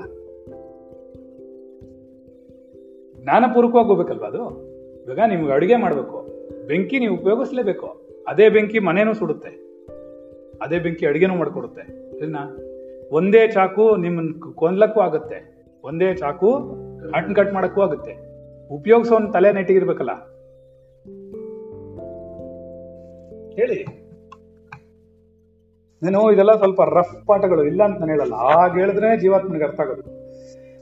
ಅದಕ್ಕೆ ಒಂದ್ ಕಡೆ ನೀವೇನಾಗಲ್ಲ, ಇನ್ನೊಂದು ಭ್ರಮಾಲೋಕಕ್ಕೆ ಎಂಟ್ರಾಗಿ ಎಲ್ಲ ಆಗೋಯ್ತು, ಮನುಷ್ಯೋದ್ಧಿ ಆಗೋಯ್ತು, ಆರಾಮಾಗಿದ್ದೀನಿ, ಆರಾಮಾಗಿರಲ್ಲ. ಅವರು ಹಾಸ್ಪಿಟ್ಲಿಗೆ ಹೋಗ್ತಾರೆ. ಯೋಗಿಗಳು ಯಾವ ತರ ಹಾಸ್ಪಿಟ್ಲಿಗೆ ಹೋಗಿರೋದು ನೋಡಿದಿರಾ ನೀವು? ಹೋಗ್ತಾರೆ, ಮತ್ತೆ ಪೂರ್ಣ ಕಂಟ್ರೋಲ್ ಇರುತ್ತೆ ಅವನಿಗೆ, ಪೂರ್ಣ ಜ್ಞಾನ ಇಟ್ಕೊಂಡು ಹೋಗಿರ್ತಾನ ಅವನು. ಎಲ್ಲ ವ್ಯತ್ಯಾಸಗಳಿರುತ್ತೆ, ಎಲ್ಲಾನು ಸರಿ ಮಾಡ್ಕೊಂಡಿರ್ತಾನೆ ಅವನು, ಎಲ್ಲ ಎಕ್ಸ್ಪೆರಿಮೆಂಟ್ ಮಾಡ್ತಾನೆ, ಎಲ್ಲ ಕಷ್ಟಪಟ್ಟಿರ್ತಾನೆ, ಅವ್ನು ಬೇಕಾದಷ್ಟು ಸರ್ತಿ ಸಾವನ್ನು ಜಯಿಸ್ಕೊಂಡು ಬಂದಿರ್ತಾನೆ. ಸಾವನ್ನು ಎದುರಾಕೊಂಡು ಕೂತಿರೋದು ನಾವು, ನಮ್ಮ ಕೈಲಿ ಅದು ಸಾವನ್ನ ಅರ್ಥ ಮಾಡ್ಕೊಳ್ಳೋಕ್ಕೆ. ಬೆಂಕಿ ಮುಂದೆ ಕೂತ್ಕೊಂಡು ಬೆಂಕಿನ ಅರ್ಥ ಮಾಡ್ಕೋಬೇಕು, ಅರ್ಥ ಮಾಡ್ಕೊಂಡ್ಮೇಲೆ ಅಲ್ವಾ ಅಡುಗೆ ಮಾಡೋಕ್ಕಾಗೋದು? ಹೇಳಿ ನೋಡೋಣ, ನೀವು ಎಷ್ಟು ಸರ್ತಿ ಕೈ ಸುಟ್ಕೊಂಡ್ರಲ್ಲ ನಿಮ್ಮ ವಯಸ್ಸಿಗೆ, ಬೇಕಾದಷ್ಟು ಸುಟ್ಕೋತೀರಾ. ಈಗಲೂ ನಿಮ್ಗೆ ಗೊತ್ತಾಗದಿದ್ರೆ ಏನಾಗ್ಬಿಡುತ್ತೆ ತಕ್ಷಣ, ಸ್ವಲ್ಪ ಎಚ್ಚರಿಕೆ ತಪ್ಪಿದ್ರೆ ಅಲ್ವಾ? ನೋಡಿ, ಸ್ವಲ್ಪ ಎಚ್ಚರಿಕೆ ತಪ್ಪಿದ್ರೆ ಏನಾಗುತ್ತೆ? ಹಾಗಾದ್ರೆ ಎಷ್ಟು ಎಚ್ಚರಿಕೆ ಇರ್ಬೇಕು ನೋಡು, ಅಲ್ಲಿ ತೋರಿಸ್ಕೊಳ್ಳೋಣ. ಸುಡುತ್ತೆ ಅಂದರೆ ನಿಮ್ಗೆ ಅದು ಅಭ್ಯಾಸ ಆಗಿರುತ್ತೆ, ಸ್ಟಿಲ್ ನಿಮ್ಗೆ ಗೊತ್ತಿರುತ್ತೆ. ಆದರೆ ಈಗ ನಮ್ಮ ಎಲೆಕ್ಟ್ರಿಸಿಟಿಲಿ ಕೆಲಸ ಮಾಡೋ ಜನ ಎಷ್ಟು ಎಚ್ಚರಿಕೆ ವಹಿಸಿದ್ರೆ ಸಾಕಾಗುತ್ತೆ ಅಲ್ವಾ? ಸ್ವಲ್ಪ ಮಾರಿದ್ರೆ ಜೀವನೇ ಹೊರಟೋಗುತ್ತೆ. ಸತ್ಯನಾ ಸುಳ್ಳು? ಹಾಂ, ಎಷ್ಟು ಕಷ್ಟ ಅದು. ಯಾರೋ ತಪ್ಪು ಮಾಡಿದ್ರೆ, ಇವ್ರು ತಪ್ಪು ಮಾಡೋದು ಬಿಡ, ಯಾವನೋ ಲೈನ್ ಕೊಟ್ಬಿಟ್ನಪ್ಪ, ಕನೆಕ್ಟ್ ಮಾಡ್ಬಿಟ್ಟ, ಏನಾಗ್ಬೋದು? ಅದನ್ನೇ ಹೇಳಿದ. ಹಾಗಾದ್ರೆ ನೀನು ಒಂದು ಎಲೆಕ್ಟ್ರಿಸಿಟಿ ಪವರ್ ಇಷ್ಟು ದೊಡ್ಡದಂದ್ರೆ ಇನ್ನು ಆತ್ಮನ ಶಕ್ತಿಯಲ್ಲಿ ಇರ್ಬೇಕು. ನೀವು ಊಹೆ ಮಾಡೋಕ್ಕೆ ಆಗಲ್ಲ. ಸೊ ಅದನ್ನ ನೀನು ಅಬ್ಸಲ್ಯೂಟ್ ಪವರ್ ತಗೋಬೇಕಾದ್ರೆ ನೀನು ಹಿಂಗಿರ್ಬೇಕು. ನೀನು ಎಲ್ಲಿವರೆಗೂ ಬರ್ಬೇಕು? ಕ್ಲೆನ್ಸಿಂಗು. ಕ್ಲೆನ್ಸಿಂಗ್ ಅಂದ್ರೆ ಶುದ್ಧಿ ಅಂತ ಹೇಳ್ತಾ ಇರೋದು. ಇವಳು ಏನೋ ಭ್ರಮೆ ಇಟ್ಕೊಂಡ್ಬಿಟ್ಟು ಅವನೇನು ಗಂಡಂಗೆ ಬೈತಾಳೆ ಏನಂತ ಸುಮ್ಮನೆ ರೀ, ನನ್ನ ಶರೀರದಲ್ಲಿ ವ್ಯತ್ಯಾಸ ಆಗಿರೋದಲ್ಲ ಕ್ಲೆನ್ಸಿಂಗ್ಗೆ ಅಂದ್ರೆ ಏನು ಹೇಳ್ಬೇಕು? ನಾನು ಒಂದಿನ ಪಾಠ ಮಾಡಿದ್ದೀನಿ, ಯಾವತ್ತೂ ಅಷ್ಟೇ ಜ್ಞಾಪಕ ಇಟ್ಕೊಳ್ಳಿ, ಆಧ್ಯಾತ್ಮಿಕದಲ್ಲಿ ನೀನು ನಿಜವಾಗ್ಲೂ ಪರ್ಫೆಕ್ಟಾಗಿ ನಿಂತ್ಕೊಂಡಿದ್ಯಾ ಅಂದರೆ ನಿನ್ನ ಮನಸ್ಸು ಒಂದು ಸಣ್ಣ ಎಂಥ ಶಾಂತತೆಗೆ ಹೋಗುತ್ತೆ ಅಂದರೆ ಡೀಪ್ ಸ್ಲೀಪ್ ಅಲ್ಲೋದಂಗೆ ಹೋಗುತ್ತೆ. ಆ ಥರ ಬರ್ತಿದ್ಯಾ ಬಂದರೆ ಅದು ಧ್ಯಾನ. ಬಂದರೆ ಅಲ್ಲೇನಾದರೂ ಕ್ಲೀನಿಕ್ಗಳಾದರೆ, ಅಲ್ಲೇನಾದ್ರೂ ಕ್ಲೆನ್ಸಿಂಗ್ಗಳಾದರೆ ಅದು ಮನಃಶುದ್ಧಿ ಮತ್ತು ಚಿತ್ತಶುದ್ಧಿಗೆ ತೊಗೊಂಡೋಗುತ್ತೆ ಹೊರತು ತಿರುಗಿ ಇವಳು ಅವತ್ತು ಬೈದಿದ್ದೀನಿ ನೋಡಿ, ತಿರುಗಿ ಅದೇ ಹೋಗುತ್ತಲ್ಲೇ. ಒಂದಿನ ಬೈದ್ಬಿಟ್ಟು ಪಾಠ ಮಾಡಿದ್ದೀನಿ ಅದಕ್ಕೆ ಏನಂತ, ಇದು ತಪ್ಪು, ಈ ಭ್ರಮೇಲಿ ನೀನು ಇಳಿಬೇಡ, ಇದು ಸರಿ ಇಲ್ಲ ನೀನು ಹೇಳ್ತಾ ಇರೋದು ಒಂದು ತಿರುಗಿ ಅಲ್ಲೇ ಹೋಗ್ತಾಳೆ ನೋಡು. ಏನು ಮಾಡ್ಬೇಕು ಇವ್ರನ್ನ? ಕ್ಲಾಸಿನ ತೆಗಿಬೇಕು ಬಿಡ್ಬೇಡ. ಇವಾಗ ಹೇಳಿ, ನಾನು ಮಾಡೋದು ಸರಿನಾ ತಪ್ಪ? ಇವ್ರು ಹೇಳ್ದೆ ಮಾತು ಕೇಳ್ತಾ, ಹೇಳ್ದೆ ಮಾಡ್ತಾ ಇದ್ರೆ ಇವ್ರು ನನ್ನ ಎದುರುಗಡೆ ಇಲ್ಲ, ಹೋಗ್ಲಿ ಇವಳು ಎದ್ದಳ್ಳಿಲ್ಲ, ನಾನು ಎಬ್ಬಿಸ್ತೀನಿ. ಈಗಳು ಧ್ಯಾನ ಕೊಟ್ಟದ್ಲು, ಎಚ್ಚರಿಕೆಗೆ ಬರಲಿಲ್ಲ, ಸಮಾಧಿಲಿ ಇದ್ಬಿಟ್ಲು, ನನ್ನ ಗುರು ಎಬ್ಬಿಸ್ಕೊಡಿಸ್ತಾನ ಅವನು. ಮಮ್ಮಿ ಲಲ್ಲಿ ಎಲ್ಲ ಯಾವುದೋ ಊರಲ್ಲಿದ್ದಾರೆ, ಇವ್ರು ಎದ್ಯಾರ ಮಲಗಿದಾರ ಅಂತ ಕೂಡ ನಂಗೆ ಗೊತ್ತಾಗಲ್ಲ. ಏನಾಗಬೇಕಾವಾಗ? ಇದಕ್ಕೆ ನಾವೇನ್ ಹೇಳ್ತೀವಿ ಅಂತಂದ್ರೆ, ಹೇಳಿದ ಮಾತು ಕೇಳದೆ ಇರೋರಿಗೆ, ಗುರುಗಳ ಮಾತು ಚಾಚು ತಪ್ಪದೆ ಅವನೊಬ್ಬ ಕೇಳ್ತಾನೆ, ಅವನಿಗೆ ಮಾತ್ರನೇ ಎಲ್ಲ ಸೀಕ್ರೆಟ್ಸ್ ಹೇಳ್ಕೊಡೋದು. ಖಂಡಿತ ನನಗೆ ನನ್ನ ಗುರು ಹೇಳ್ಕೊಡೋಲ್ಲ, ಏನ ನನಗೆ ಹೇಳ್ಕೊಡಲ್ಲ, ನಾನು ನಿಂಗೆ ಹೇಳ್ಕೊಡ್ತೀನ? ಖಂಡಿತ ಹೇಳ್ಕೊಡಲ್ಲ. ನೀನೇನೇ ಮಾಡಿದ್ರು ಅದು ಒದ್ದು ಆಚೆ ಹಾಕೋ ಲೆವೆಲ್ಗೆ ಇಟ್ಟಿರ್ತೀವಿ ನಾವು. ಅದು ಒದ್ದು ಆಚೆಗೆ ಹಾಕಿ ಹಾಕತ್ತೆ, ನೀನು ಈ ಚಿತ್ತಕ್ಕೆ ಓದಿ ಆಚೆ ಬಿಸಾಕತ್ತೆ. ಇನ್ನೊಂದು, ನಾವು ಹೇಳಿದ ಪಾಠನ ಯಾವ ಜಾಗದಲ್ಲೂ ಹೋಗಿ ನೀವು ಹೇಳ್ಕೋಬಾರ್ದು. ನನ್ನ ರೆಕಾರ್ಡ್ಸ್ ಇರಲಿ, ನನ್ನ ರೆಕಾರ್ಡ್ಸ್ ಇದ್ದರೆ ಅವ್ರು ಕೇಳಿಸ್ಕೋತಾರೆ, ಕೇಳಿಸ್ಕೊಂಡ್ರೆ ಎಫೆಕ್ಟ್ ಆಗಲ್ಲ. ಅದು ನಾನೊಂದು ಮಾತು ಹೇಳ್ತೀನಿ, ನಾನು ಪಾಠ ಮಾಡುವಾಗ ಕೇಳಿಸ್ಕೊಂಡ್ರೆ ಮಾತ್ರನೇ ಎಫೆಕ್ಟ್ಸ್ ಬರೋದು. ನೀನು ಆಮೇಲೆ ರೆಕಾರ್ಡ್ ಕೇಳಿದ್ರೆ ನಿಮ್ಗೆ ಜ್ಞಾನ ಬರುತ್ತಷ್ಟೇ, ಎಫೆಕ್ಟ್ಸ್ ಬರಲ್ಲ. ಇದು ಮಾತ್ರ ಸತ್ಯ. ನೀನು ನನ್ನ ಜೊತೆಲಿ ಪಾಠ ಕೇಳಿದ್ರೆ ನಾನು ಪಾಠ ಮಾಡ್ತಿರುವಾಗ ಮಾತ್ರ ನಿನ್ನ ಚಿಂತನೆ ಒಳಗಡೆ ಹೋಗೋದು. ಬೇರೆ ಪಾಠ ನಿಮ್ಮ ಮನನ ಮಾಡೋಕ್ಕೋಸ್ಕರ ಕೇಳಿಸ್ಕೊಳ್ಬೋದು. ನಾನು ರೆಕಾರ್ಡ್ ಹಾಕಿದ್ದೀನಿ ಅಂತಂದರೆ ರೆಕಾರ್ಡ್ ಹಾಕೊಂಡು ನೀವು ಮುಂದಕ್ಕೆ ಹೋಗೋಕ್ಕಾಗೋದಿಲ್ಲ, ಚಾನ್ಸೇ ಇಲ್ಲ ಅದು. ಹಾಗಿದ್ರೆ ಎಷ್ಟೋ ಜನ ರೆಕಾರ್ಡ್ ಕೇಳ್ದಾರಲ್ಲ, ಎಲ್ಲ ಹೋಗ್ಬಿಟ್ರು, ಆತ್ಮನಾಗ್ಬಿಟ್ರು. ಹಂಗೆಲ್ಲ ಆಗಲ್ಲ. ಗುರು ಶಿಷ್ಯ ಪರಂಪರೆಯಲ್ಲೇ ಇರೋದು. ನನ್ನ ಗಾನವನ್ನು ನಾನೇ ನಿಂಗೆ ಟ್ರಾನ್ಸ್ಫರ್ ಮಾಡಬೇಕು.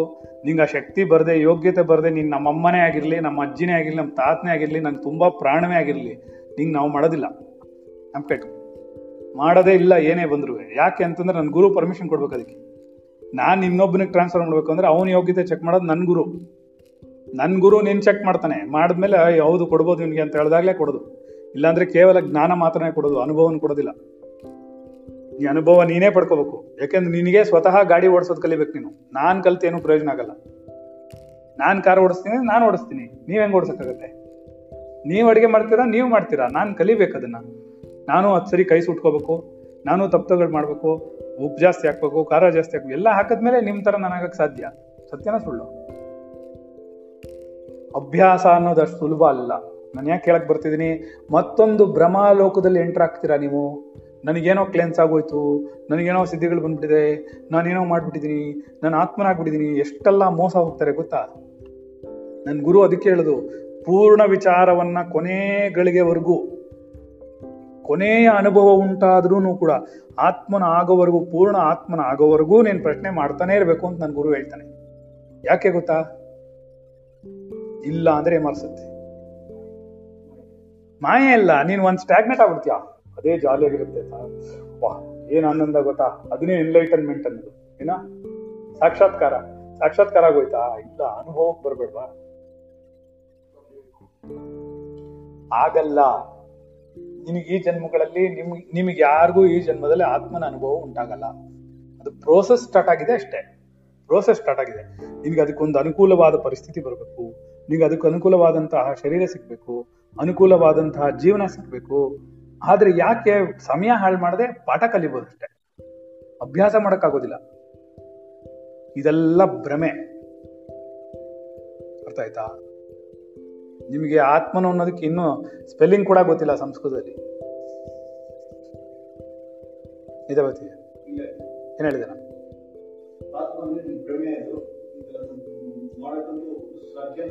ಆಮೇಲೆ ನೆಕ್ಸ್ಟ್ ನೀವು ಕಣ್ಣು ನೋಡಿದಾಗ ನಾನೇನು ಹೇಳಿದ್ದೆ ಗೊತ್ತಾ? ಆತ್ಮನ ಸ್ಪೆಲ್ಲಿಂಗೂ ಗೊತ್ತಿಲ್ಲ ಅಂದಿದ್ದೆ. ಅದು ನೀವು ಹೇಳಿಲ್ಲ. ಈಗ ಹೇಳಿದ್ರೆ ಕರೆಕ್ಟ್ ಅಂದ್ರೆ ನೀವು ಹೇಳಿಲ್ಲ ಅಂದ್ರೆ ಅವಾಗ ನಿದ್ದೆ ಹೊಡಿತು ಅಂತ, ಅದು ಅದಕ್ಕೆ ಲಾಸ್ಟ್ ಸೆಂಟೆನ್ಸ್ ಹೇಳು ಅಂತ ಹೇಳಿದ್ ನಾನು. ನಾವಿಲ್ಲಿ ಕೂತಿರೋ ಜನ ಎಷ್ಟು ವರ್ಷದಿಂದ ಪಾಠ ಮಾಡ್ತಿದೀವಿ, ಲಾಸ್ಟ್ ಸೆಂಟೆನ್ಸ್ ಹೇಳಕ್ಕಾಗಲ್ಲ. ಅದ್ರ ಹಿಂದಿನ ಸೆಂಟೆನ್ಸ್ ನೀವು ಕ್ಯಾಚ್ ಮಾಡಿರೋದು. ಒಂದ್ ಸೆಂಟೆನ್ಸ್ ನೀವು ಕ್ಯಾಚ್ ಮಾಡೋದು ಬಿಟ್ಬಿಟ್ರಿ ಅಂತ ನಾನು ಕಂಡು ಬಿಡ್ತೀನಿ. ಇದು ಸುಮ್ಮನೆ ಕಣ್ಣು ಮುಚ್ಚಿದ್ರೆ ಸಾಕು ಗೊತ್ತಾಗತ್ತೆ ನನಗೆ. ಯಾಕಂದ್ರೆ ಕಣ್ಣು ಮುಚ್ಚಕ್ಕೆ ಎಳ್ಕೊಂಡು ಹೋಗಿರ್ಬೇಕು, ಒಳಗಡೆ ಇದ್ದೆ ಎಳ್ಕೊಂಡು ಹೋಗ್ರೆ ಕಣ್ಣು ಮುಚ್ಚೋದಿಲ್ಲ. ಅದಾಯ್ತಾ? ತಪ್ಪಲ್ಲ ನಾನು ಹೇಳ್ತಿರೋದು. ಶಾಂತತೆ ಉಂಟಾಗ್ತಿದೆ. ಈ ತರ ಶಾಂತತೆನೂ ನಿಂಗೆ ಉಂಟಾಗಿಲ್ವಲ್ಲ, ಇಷ್ಟು ಶಾಂತತೆನೂ ಉಂಟಾಗಿಲ್ಲ ಅವಳಿಗೆ. ಉಂಟಾಗದೆ ಉದ್ವೇಗವಾಗಿ ಮಾರನೇ ದಿನ BP ಜಾಸ್ತಿಯಾಗಿ, ಶುಗರ್ ಜಾಸ್ತಿ ಎಲ್ಲ ಆಗಿದೆ. ಹಾಗಾದ್ರೆ ನಿನಗದು ಹೆಂಗ ಅದನ್ನ ನಿನ್ ಶುದ್ಧತೆ ಮಾಡ್ಕೊಂಡ್ಬಿಟ್ಟೆ, ನನ್ನ ಮನಸ್ಸು ಶುದ್ಧಿ ಆಗೋಯ್ತು, ಚಿತ್ತ ಶುದ್ಧಿ ಆಗೋಯ್ತು ಅಂತ ಹೆಂಗೆ ಯಾವ ಅಂಡರ್ ವಿಚ್ ಅಥಾರಿಟಿ ನೀನು ಹೇಳ್ತಾ ಇದೀಯ? ಏನು ಆಧಾರ ಇದೆ ನಿನಗೆ? ನಿನ್ನ ವಾಯ್ಸ್ ಕೇಳಿದ್ರೆ ಹುಷಾರಿಲ್ಲದೆ 15 ವರ್ಷ ಮಲ್ಕೊಂಡವ್ರ ಥರ ಇದೆ. ನಾನು ನಿನ್ನ ವಾಯ್ಸ್ ಕೇಳ್ಬಿಟ್ಟು ಹೇಳ್ತೀನಿ ಹೇಗಿದೆಯಾ ಅಂತ, ಹುಷಾರಿದೆಯಾ ಇಲ್ವಾ ಅಂತ. ಇದು ಭ್ರಮೆ. ಇದೆಲ್ಲ ಬಿಟ್ರೆ ಸರೋಗುತ್ತೆ. ಇದೆಲ್ಲ ನಿಜವಾಗ್ಲೂ ಬೇಕಾಗಿರೋ ಪಾಠ. ಯಾಕೆಂದ್ರೆ ಎಷ್ಟೋ ಮಕ್ಕಳು, ಎಷ್ಟೋ ಆಧ್ಯಾತ್ಮಿಕ ಜೀವಿಗಳು, ಎಷ್ಟೋ ಸಾಧಕರು ಪಾಪ ಇದೆಲ್ಲ ಗೊತ್ತಾಗದೆ ಅಲ್ಲಲ್ಲೇ ನಿಂತ್ಕೊಂಡು ಜನ್ಮಗಳೇ ಕಳೀತಾರೆ. ಅದನ್ನ ಗುರು ಹೇಳ್ಕೊಡ್ಬೇಕು, ಎಚ್ಚರಿಕೆ ಹೇಳ್ಬೇಕು ಅವನಿಗೆ. ಮೊದಲು ಆಯುಧ ಕೊಡಕ್ ಮುಂಚೆ ಇದನ್ನ ಹೇಗೆ ಉಪಯೋಗಿಸೋದು ಅಂತ ಹೇಳ್ಕೊಡ್ಬೇಕು. ನಿನಗೋ ನನಗೋ AK-47 ಗನ್ನುಗಳೋ ಇನ್ನೊಂದು ಕೊಟ್ಬಿಟ್ರೆ ನಾವೇನ್ ಮಾಡ್ತೀವಿ? ಅದನ್ನ ಹೊತ್ಕೊಂಡು ಹೋಗೋಕ್ಕಾಗಲ್ಲ, ಯೋಗ್ಯತೆ ಇಲ್ಲ ನಮಗೆ. ಅದು 50 kg ಇರುತ್ತೆ ಒಂದೊಂದು, ಮಿನಿಮಮ್ 50 kg ಇರುತ್ತೆ ನಮ್ಮ ಸೈನಿಕನ ಮೇಲೆ. 50 kg ಹೊತ್ಕೊಂಡು ಹೋಗ್ಬೇಕು ಅವನು. ಅವ್ನು ಹಾಕೊಂಡ್ರ ಡ್ರೆಸ್ಸು, ಅವ್ನು ಇಟ್ಕೊಂಡ್ರ ಗನ್ನು, ಅವ್ನು ಇಟ್ಕೊಂಡ್ರ ಬುಲೆಟ್ಸು, ಎಷ್ಟು ಕಷ್ಟ ಇದೆ ಗೊತ್ತಾ? ಅದು ಇಟ್ಕೊಂಡು ಅವ್ನು ರನ್ ಮಾಡ್ಬೇಕು, ಓಡ್ಬೇಕು ಅವನು. ಓಡ್ತೀರಾ ನೀವು? ಅವ್ನು ಹಾಕೊಂಡ್ರ ಶೂನೇ 10 kg ಬರುತ್ತೆ. ಆಯ್ತಾ? ಅಂದ್ರೆ ನಾವ್ ಏನ್ ಹೇಳ್ತೀವಿ? ಹಾಗಾದ್ರೆ ಒಂದ್ ನಿಮಿಷ ಯೋಚನೆ ಮಾಡಿ ನೋಡು, ಗುರು ಅನ್ನೋ ಜವಾಬ್ದಾರಿ ಎಲ್ಲಿವರೆಗೂ ಇರುತ್ತೆ? ನಾವು ಬೈದ್ ಬಿಡ್ತೀನಿ ಅಂತ ನಿಮ್ಗೆ ಅನ್ಸ್ಬಿಡುತ್ತೆ. ನಾನು 2 ಗಂಟೆ ಕಾಲ ಸಾಯಂಕಾಲ ಬೈದಿದ್ದೀನಿ ಅಂತ ನಿಮ್ಗೆ ಯಾರಿಗಾರ ಅನ್ಸಿದ್ರೆ, ಅವ್ರಂತ ಮುಟ್ಟಾಡ್ರೆ ಯಾರು ಇಲ್ಲ ಜಗತ್ತಲ್ಲಿ. ಈಗ ನಾನು ಏನ್ ಹೇಳ್ತೇನೆ ಅಂತಾನೆ ಅರ್ಥ ಆಗ್ತಿಲ್ಲ ನಿಂಗೆ, ಆಮೇಲೆ ಇನ್ನೇನ್ ಪಾಠ ಕಲಿತೀನಿ ಹೇಳು. ಏನ್ ಹೇಳ್ತೇನೆ? ಒಳಗಡೆ ಇರೋ ರಿಸ್ಕ್ ಎಷ್ಟು? ಅಪ್ಪ ಏನೂ ಆಗಲ್ಲ ಕಣ, ಮ್ಯಾಕ್ಸಿಮಮ್ ಏನಾಗುತ್ತೆ, ಓ ಶ್ರೀನಿವಾಸ ಶರೀರ ಬಿಟ್ಬಿಟ್ಟ ಅಂತ ತೊಗೊಂಡೋಗಿ ಸುಟ್ಟಾಕ್ಬಿಡ್ತಾರೆ. That is different. ಬಟ್ ಹೋಯ್ತಲ್ಲ, ಶರೀರ ಹೋಯ್ತಲ್ಲ, ನೀನ್ ಸಾಧನೆ ಮಾಡಿ ನಿಂತೋಯ್ತಲ್ಲ ಮಧ್ಯದಲ್ಲಿ. ಎಚ್ಚರಿಕೆ ವಹಿಸದೇ ಇದ್ರೆ ಏನಾಗುತ್ತೆ? ನೀನು ಎಚ್ಚರಿಕೆ ಇಟ್ಕೊಂಡಿದ್ರೆ ಏನಾಗುತ್ತೆ? ಶರೀರದಲ್ಲಿ ಹೋಗಿ ಬಂದು ಮಾಡಿ, ಸಮಾಧಿಗೆ ಹೋಗಿ ಬಂದು ಮಾಡಿ, ನಿರ್ವಿಕಲ್ಪಕ್ಕೆ ಹೋಗಿ ಬಂದು ಮಾಡಿ, ಅದನ್ನ ಪ್ರಾಕ್ಟೀಸ್ ಮಾಡ್ಕೋತೀಯ. ನೀನು ಅತಿಯಾಗಿ ಅದನ್ನಲ್ಲಿ ನನಗೆ ಏನೋ ಆಗ್ತಿದೆ ಅಂತ ಫೀಲಿಂಗ್ ಮಾಡ್ಕೊಂಡು ಭ್ರಮೇಲಿ ಮುಳುಗ್ಬಿಟ್ರೆ ಶರೀರ ಬಿದ್ದೋಗುತ್ತೆ. ವೆರಿ ಸಿಂಪಲ್, ಏನೂ ಆಗಲ್ಲ.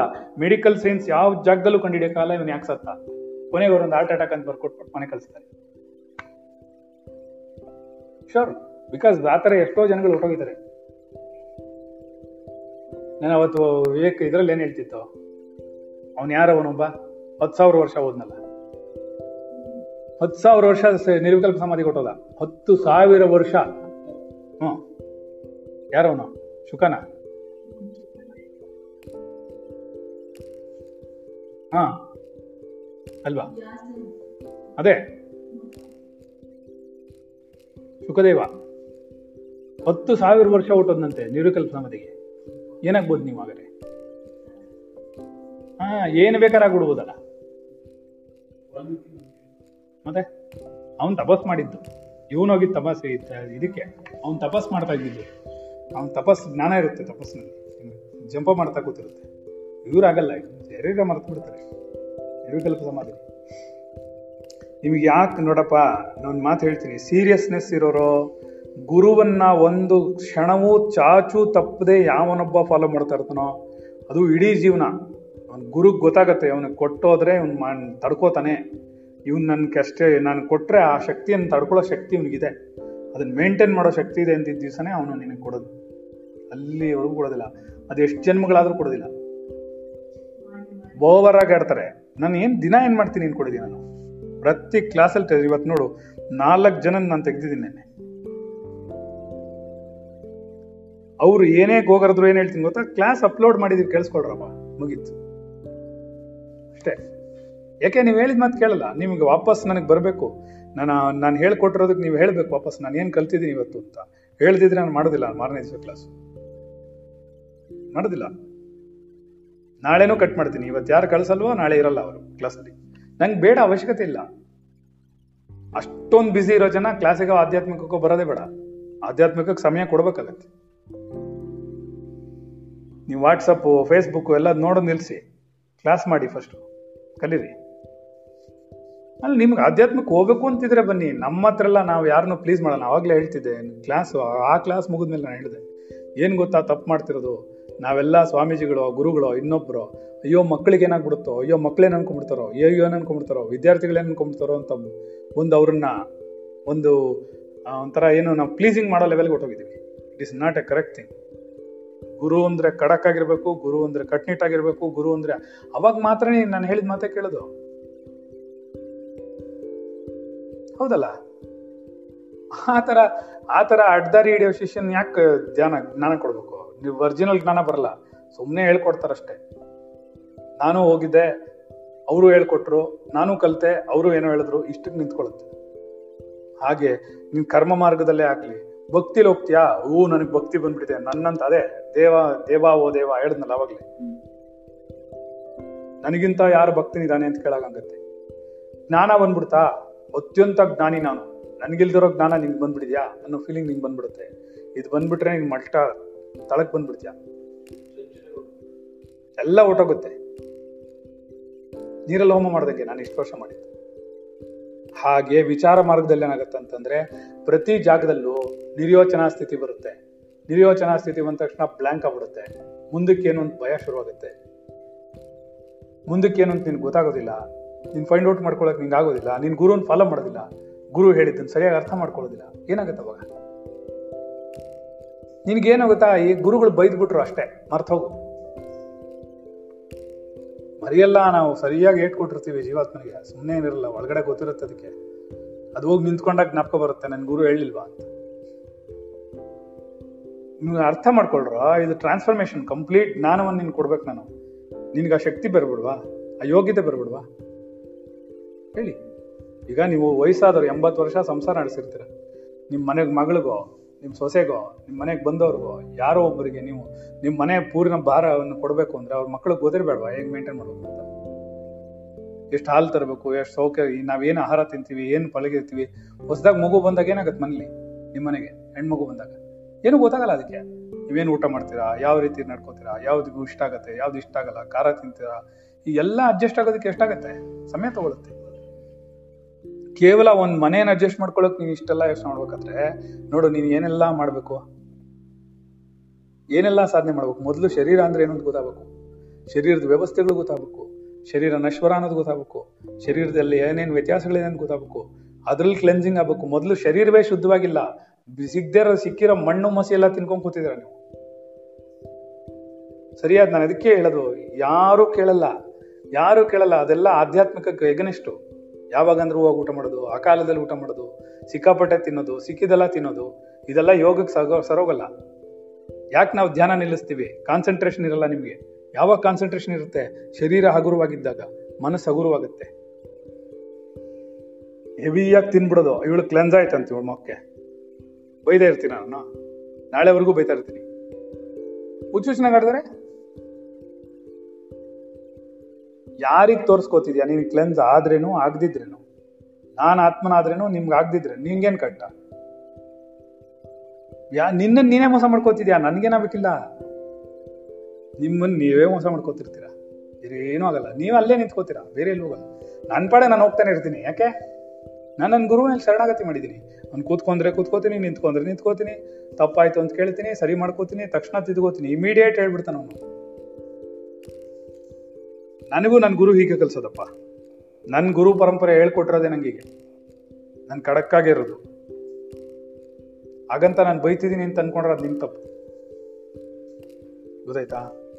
ಅತ್ಯಂತ ಎಚ್ಚರಿಕೆ ಬೇಕು, ಮೈಯೆಲ್ಲ ಕಣ್ಣಾಗಿರ್ಬೇಕು ಆಧ್ಯಾತ್ಮಿಕದಲ್ಲಿರುವಾಗ. ಯಾಕೆ? ಯಾವ ಜಾಗದಲ್ಲಿ ಬೇಕಾದ್ರೂ ಮಾಯೆ ನಮ್ಮನ್ನು ಟ್ರ್ಯಾಪ್ ಮಾಡುತ್ತೆ. ಅವ್ರು ಬರ್ದು ಎಷ್ಟು ಚೆನ್ನಾಗಿ ಬರ್ದಿದೆ ಇವತ್ತು, ಎಂಥ ಸ್ಟೇಟಸ್ ಅದು, ಒಂದು ಮಗು ಆನೆ ಮುಂದ್ಗಡೆ, ಎಂಥ ದೊಡ್ಡ ಆನೆ ಅದ್ರ ಮುಂದ್ಗಡೆ ನಡ್ಕೊಂಡು ಹೋಗ್ತಿದೆ. ಏನು ಹೇಳ್ತಾರೆ ಅದಕ್ಕೆ ಅವರು?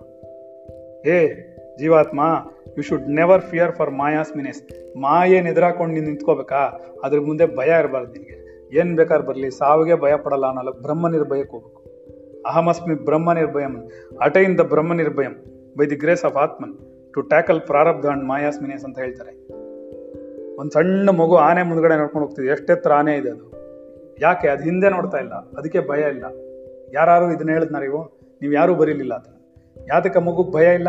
ಅದು ಹಿಂದೆ ನೋಡೋದಿಲ್ಲ, ಅದು ಮುಂದೆ ಮಾತ್ರ ನೋಡುತ್ತೆ.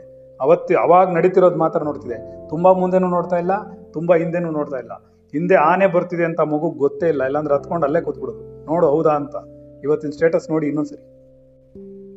ಆ ಮಗುಗೇನಿಲ್ಲ, ಯಾಕೆ ಭಯ ಇಲ್ಲ ಅಂತಂದ್ರೆ ಯಾವ್ದನ್ನ ನೋಡಿದ್ರು ಭಯ ಇಲ್ಲ, ಯಾಕಂದ್ರೆ ಅದ್ರ ಅರಿವಿಲ್ಲ, ಅಜ್ಞಾನವಿಲ್ಲ ಅಲ್ಲಿ. ಏನ ಇಲ್ಲಿ ನಮ್ಗೆ ಅಜ್ಞಾನವಿದೆ, ಸತ್ಯನಾ? ನಾನು ಯಾರಾದ್ರೂ ಒಬ್ರು ಹೇಳ್ತಾರ ಅಂತ ನೋಡ್ತಾ ಇದ್ದೆ.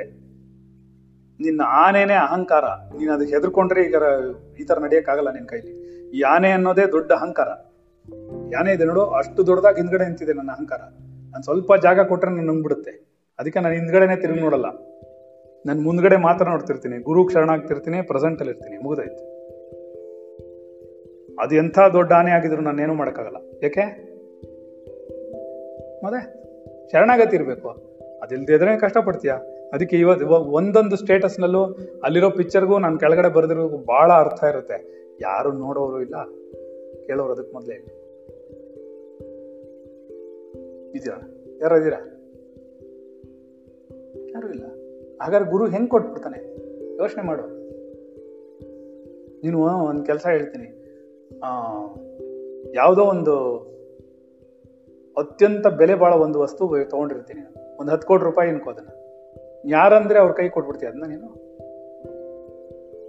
ಕೊಟ್ಬಿಡ್ತೀಯ, ಯಾಕೆ? ಬೆಲೆ ಗೊತ್ತಾಗಬೇಕಲ್ಲ. ನಾಳೆ ಜ್ಞಾಪಿಸಿ ನನಗೆ, ಉಪನಿಷತ್ ಒಂದು ಕಥೆ ಹೇಳ್ತೀನಿ, ಬೆಲೆ ಹೇಗೆ ಗೊತ್ತಾಗೋದು ಅಂತ. ಶಿಷ್ಯನಿಗೆ ಯಾವಾಗ ಅಧಿಕಾರ ಕೊಡ್ತಾರೆ ಏನ, ಗೊತ್ತಾಯ್ತಾ? ಹೇಳಿದ್ದೀನಿ, ನಿನಗೆ ಗೊತ್ತಿರುತ್ತೆ. ಯಾರು ಜ್ಞಾಪಿಸ್ತೀರಾ? ಲಲ್ಲಿ ಜ್ಞಾಪಿಸ್ತಾಳೆ, ಬೇರೆ ಯಾರು ಜ್ಞಾಪಿಸಲ್ಲ. ನಂಗೆ ಗೊತ್ತು ಚೆನ್ನಾಗಿ. ಲಲ್ಲಿ ಅಥವಾ ಮಮತಾ ಬೇರೆ ಯಾರು ಜ್ಞಾಪಿಸ್ತಾರೆ, ಬೇರೆ ಎಲ್ಲರೂ ಮರ್ತೋಗ್ತಾರೆ ಏನು ಅಂತ. ಓಂಕಾರದ ಮಹತ್ವ ಒಂದು ಕತೆ ಬರುತ್ತೆ ಉಪನಿಷತ್ನಲ್ಲಿ, ಅದು ಹೇಳ್ತೀನಿ ನಾಳೆ, ರೈಟ್? ನೋಡು ಎಷ್ಟು ನಾನು ಬೆಳಗ್ಗೆ ಒಂದು 10 ಸರ್ತಿ ಇದನ್ನ ನೋಡಿದೆ. ನನಗೆ ಈ ಸ್ಟೇಟಸ್ ನೋಡಿದಾಗೆಲ್ಲ ನಂಗೆ ತುಂಬ ಖುಷಿ ಆಗುತ್ತೆ. ಯಾಕೆ ಗೊತ್ತಾ?